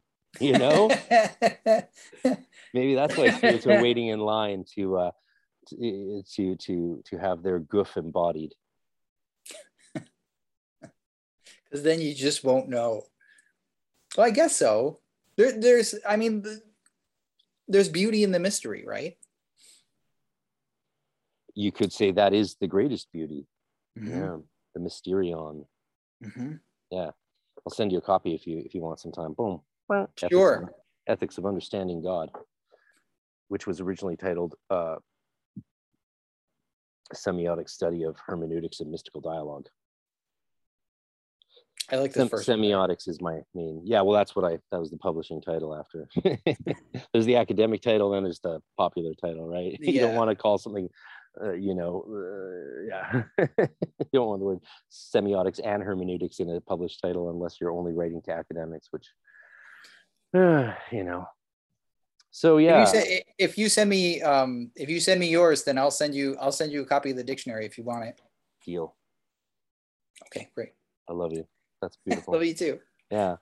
um, we have a little bit more time. Um, so if we want to explore that idea a bit more, we can. I'd say it's an interesting one, and we'll definitely have to do another round in the future uh, uh, on this stuff. But it's yeah, it's interesting. I, I'm fascinated by Dr. Otto and and Marcel Mauss had some classical theories, but I liked uh, uh, Dr. Otto's. He's in Leipzig, and I got to be there a couple years ago.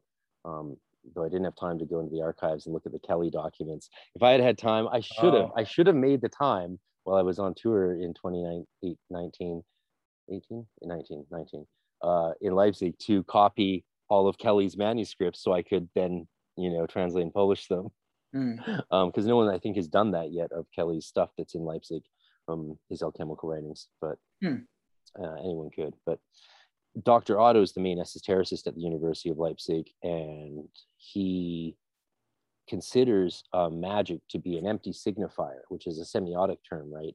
Which uh, basically implies that there isn't um, any substance to the idea in itself intrinsically, and that it is purely constructed um, through the semiosis of human agreement. You know, we, we just feel it's it's an empty term that we can just that therefore sucks in any other meaning that is given to it and therefore might be sort of useless. So he plays with that idea, but also lets it sort of, he studies it in, in with within contention of the, the lived practitioners who, you know, as he admits, are not a bunch of, uh, you know, incredulous occultasters, as Dion Fort, to use Dion Fortune's phrase. Um, but are actually educated. He always says that like with surprise, they're educated. These are they have degrees and they're still doing magic. this is strange. He, he even said he recently was interviewed by Dr. Puca on Angela's Symposium, which is a up and coming great channel, really. Um, especially like that she only appeals to academic sources, uh, which pisses off so many magicians, right? Just like Dr. Sledge pisses off so many magicians when they're like, "So, which orders would you like to join?" He's like, "None. I don't believe in this stuff. I'm a dialectical materialist. This is nonsense." Even my wife's a rabbi and i don't really believe in that stuff. Not intellectually uh, physically like you know it's like it's frustrating to a lot of magicians but i think we need those perspectives very crucially to keep us grounded and yet also not be limited by those restrictive methodologies because their base assumptions are often so fucking absurd the academics who study esotericism and i don't want to piss any of the, my friends off in that field I love you all. But um, some of the base assumptions are just you could only make if you've had no contact with magicians and magical communities like serious mm, ones mm-hmm. like like the, when they talk about reenchantment versus disenchantment when they talk about oh just everything it, it just reeks of like you, none of this is seems at all relevant to me or these are not the relevant questions to ask which is why we also need practitioners who are also scholars but understand both methodologies and can can explore that that liminal space. Um, yeah absolutely. yeah, yeah. but I he mean, did say he's open to getting a bunch of people in a room and having them all do sigils and then seeing if what works which is of course not how we do these things but I, his point is made. And it's cool that he'd be willing to do tests. For example we just made some sigils recently in my group and people some people let them settle for a few days I, I, like to let mine settle for a few days some people decide to wear theirs right away and they're hot they're physically hot oh i feel see. really hot mm-hmm. Mm-hmm. there's there's your thing to study sure yeah like what does that mean what does yeah. that mean how do you study that i'm sure you can mm-hmm. it doesn't make sense that a piece of paper one minute feels one way and then after you do a bunch of prayers do and attack it with the sign of the enterer, all of a sudden it's really hot against your skin. Right. Yeah. And yeah. everyone experiences this mostly. What's up with that? Well, study that. Someone should study that. Anyway, uh, Dr. Otto, if you're listening. um, you bring you, you bringing up people getting together and and all making sigils together. Dude, um, we did this on Zoom. We do cyber magic. Oh, really? Yeah, we do. We we tried one cyber magic experiment. It was so overwhelmingly effective. We do one a month now. Huh? What do you do?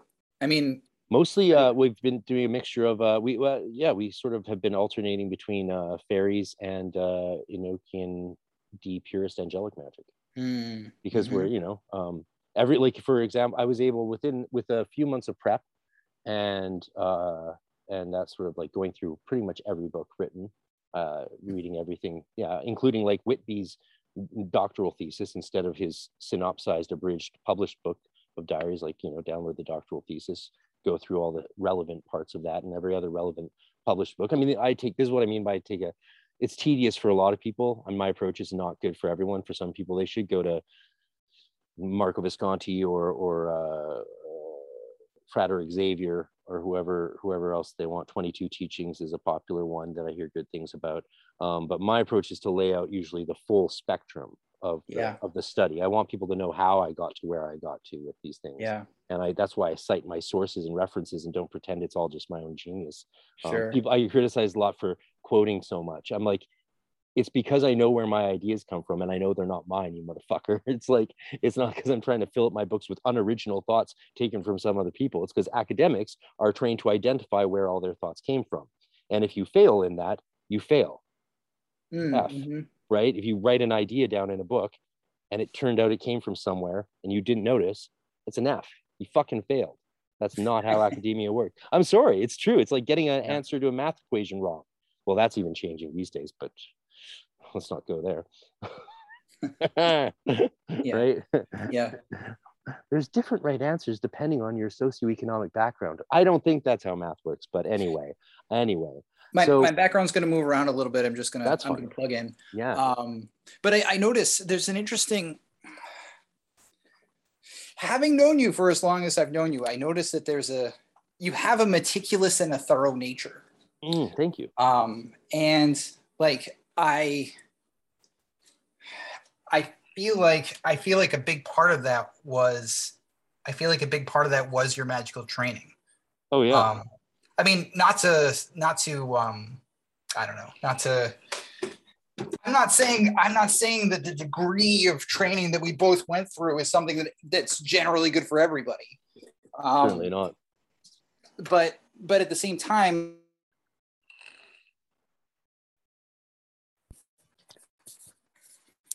at the same time.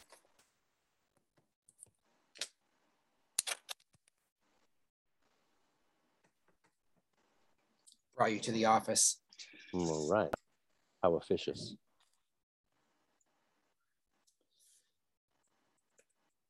Um, yeah, I feel like I feel like we've covered so much ground. You said you said the amount of training is not good for everyone. At the same time, then I lost you mid sentence. Oh, okay. Uh, but at the same time. Oh, but it, but at the same time, it teaches you.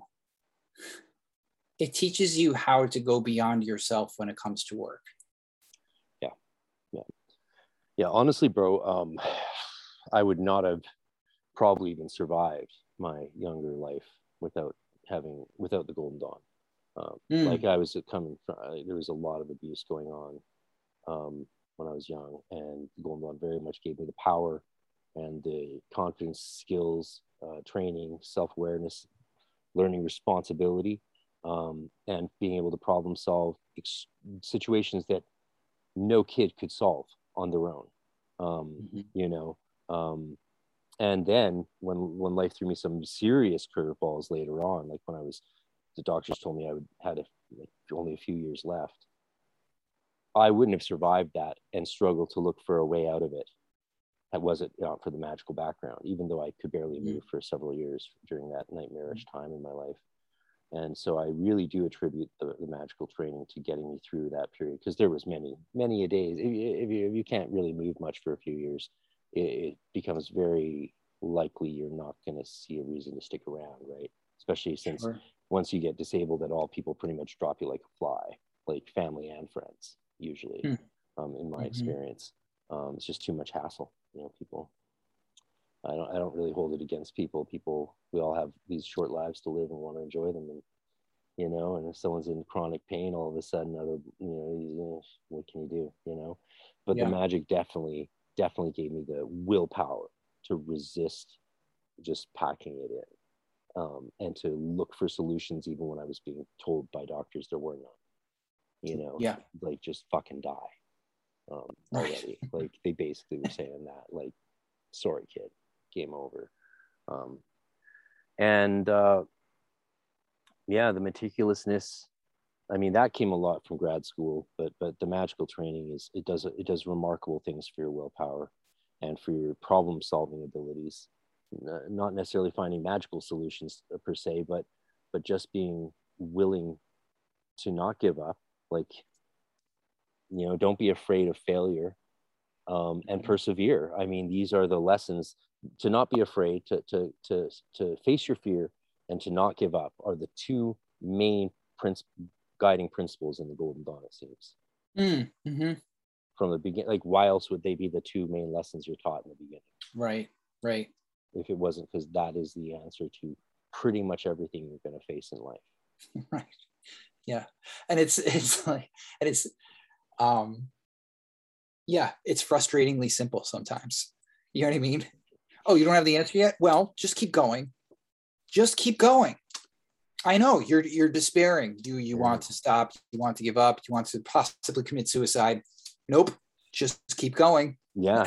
Yeah um and so it, it, you know when it when when you're at a place in life where you can only see and everyone informs you that every day will not only be as bad as today but worse. Mhm. how do you live under those circumstances? And i think that's those are circumstances a lot of people are living under. And Mhm. there's no solutions presented by society or even religion anymore for how to how to try and survive and uh, su- succeed if that is a word you can use in such horrific conditions. But just yeah persevere through those conditions. It's just and and if magic if this magical occult revolution that's going on in the world can do one good thing it might be to help show some people some ways of of persevering and uh and looking for options even when you're told there are none. Right. Yeah. Um, yeah and that's what magic's always been right? It's people uh, at the limits of science or or current contemporary understanding in any given place and time trying to go beyond right? That's something i think is really important that people forget is that Dee and all of those people were not um, idiots. They were in fact the height of learning in their age. Right yeah pursued yeah. they went they they went to spirits because they'd run out of all other options. Mhm. yeah very interesting. Mhm. yeah. What uh yeah. Any any other i'm just curious any other any other memories of me from 20 years ago when i was a um oh well, you must have been through uh, some initiations where i was an officer i guess. Um, that sounds right. because you were at vancouver's temple tahuti for 99 and 2001 Yeah, Yeah, cool. Yeah, well, it's cool to. I wish I could remember some of the rituals we would have done together, but uh, they were probably uh, largely attended. Um, I feel like uh, oh, we did a Celtic mystery ceremony in '99 as well as 2001. I think maybe just '99. But if, Hmm. if you were there in '99, you would you probably went through the first uh, full performance of my first Celtic ceremony, Celtic mystery ceremony using Yeats's uh, system. Um, so so two things two things come back from my memory. Uh, the first is that uh, I'm pretty sure that I was initiated into practicus at Tehuti. Cool. That happened, I think. Yeah. And then the other thing, the other thing that I remember, the other thing that I remember is this was at this was in Ontario, um, California. Yeah. We, uh, there was I remember that there was an invocation of Thoth, and that, and that, I think you were going to you were essentially like channeling Thoth at this time. Um, and like all these people lined up behind you and they uh, or not behind you all these people like lined up at the altar and you just like whispered these little things to them um, and i have never i've never completely forgotten what it was that Thoth said to me at that time. He said uh, he said you can be with your family and also be of service. Um, which is like i it's, it's great. It's it's it's fine. It's perfectly good advice um, the thing that the thing that that experience taught me was that was the first time that that was the first time that a spirit had come to me and pointed out pointed out um, that there's what you believe to be the what you believe to be the strictures of a situation. There's uh, there's the actual strictures and then there's something somewhere in between and that what you believe to be true is not always what's true that's what that's what that's what i remember that you said to me see so you did you had a lasting impact That's amazing. Yeah. Well, I still, uh, I, I, I, what can I say? I, uh, I'm still up to my old tricks, I guess. Um, that's, uh, you know, that's what, that's what we do. Um, then the spiritual information really is about not something complicated or, right uh, it's, it's about like, you know, getting the right information at the right time. And, uh, if you can Right. take that moment, then, uh, yeah. And, uh, yeah, I'm glad we did stuff like that a lot at, in the old days there, and uh, that we were that we were rigorously trained in it, like brutally trained in it, because the last Yeah. thing we want is some, you know, egotistical fuckhead just like inventing shit and literally making it up without proving that they can do the operations and and get actual, you know, content. Mhm. Um, that's how you get closer to the truth right yeah, yeah, it's it's it's uh, and you, we were we did test that stuff. We did test that stuff. Um, yeah, but that's another thing. That's another whole thing, isn't it? Yeah.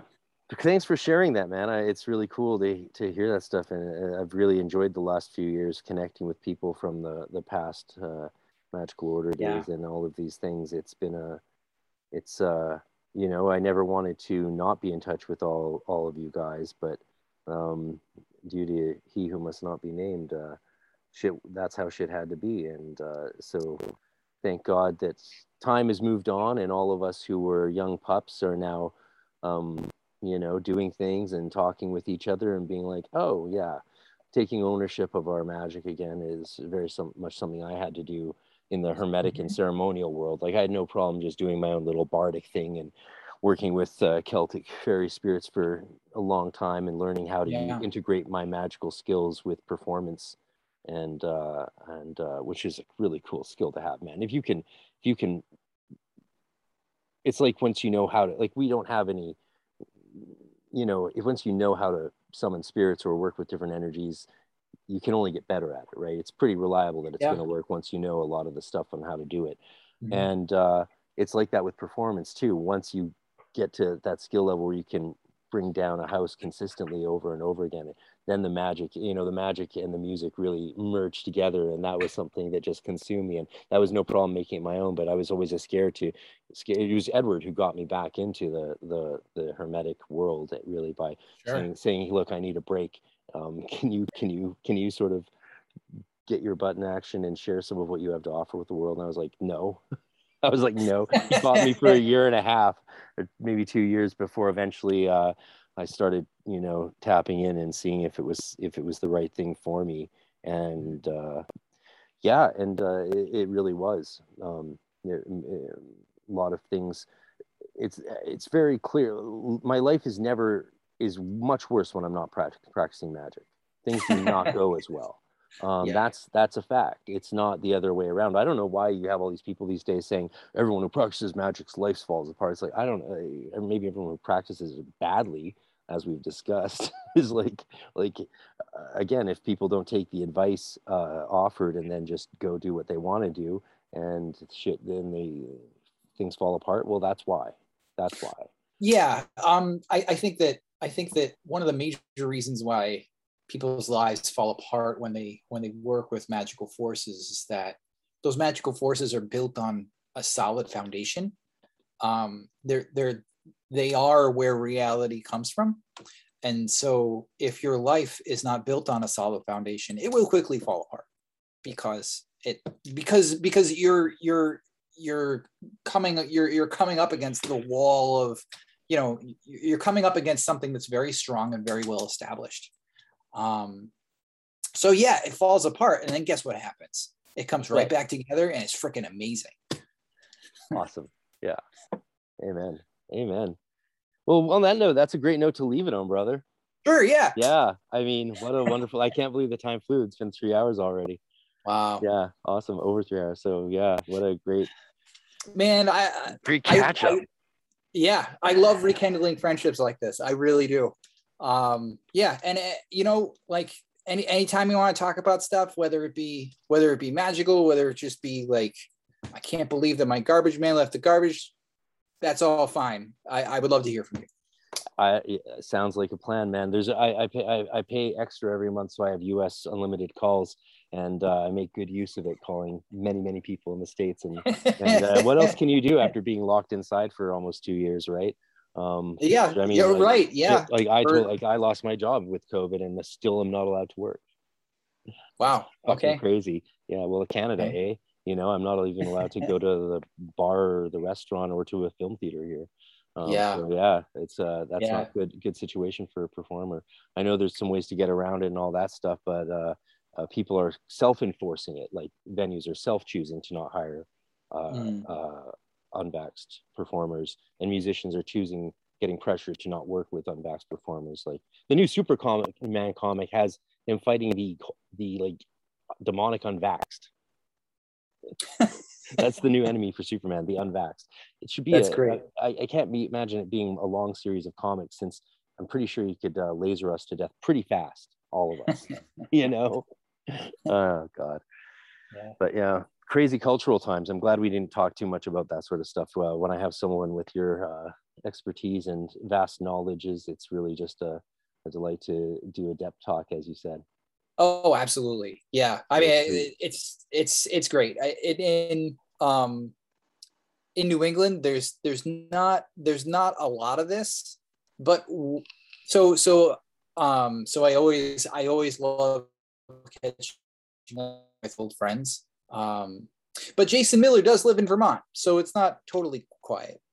Yeah, I got his strategic sorcery here. I couldn't get through it. Not oh, really? Not a fan of Jason Miller. Um, but you know that's okay. Uh, like we, that's Yeah. the thing. That's the that's why I love the occult revolution. There's if someone's not your style, there's someone who is. Like you know, we have a variety of people. And, Oh, absolutely, people yeah. have so many I think- options that are think- reliable options. They're reliable. Yeah. options. I think that I, I think that like having um having learned a thing or two from Jason, I would say that he would probably say the exact same thing. You know, um, and and also impressed with himself either. I'm gonna get in so much He's- trouble for this one. He's he's as impressed with himself as we are of ourselves. So that should tell you something. I love it. All right. Um cool. Um yeah. well, we probably should end this off so I can get some uh get some cooking for the family here. So Okay, sure. Brother, yeah. I'll, I'll Yeah. give you a call soon. We'll, we'll talk more uh, inner order shit and trade trade interesting techniques and stuff. Sure. um, yeah, that absolutely. jazz. We can trade interesting techniques or just like like honestly like memories come back to me all the time and i'm like i wish that i could talk to somebody about it well you're somebody that that i could talk to about it Yeah, yeah, definitely. I was there. Cool. You Yeah. must be taking your ginkgo and uh, not smoking the devil's lettuce then. Yeah it's I, it's mostly the lack of devil's lettuce i think Well, we might do a thing here uh, on one of the islands uh, next June. Maybe you can come visit and we'll uh, cool we'll uh, we'll uh, get you to do some legal 5-MeO DMT. great great Um, when in Canada. yeah yeah i would i would say i would say as long as they come back in one piece but you know what i've fallen apart and come back together enough times that i'm not even concerned with that anymore Oh, we could go on all day. I love it. I love it, Yeah. brother.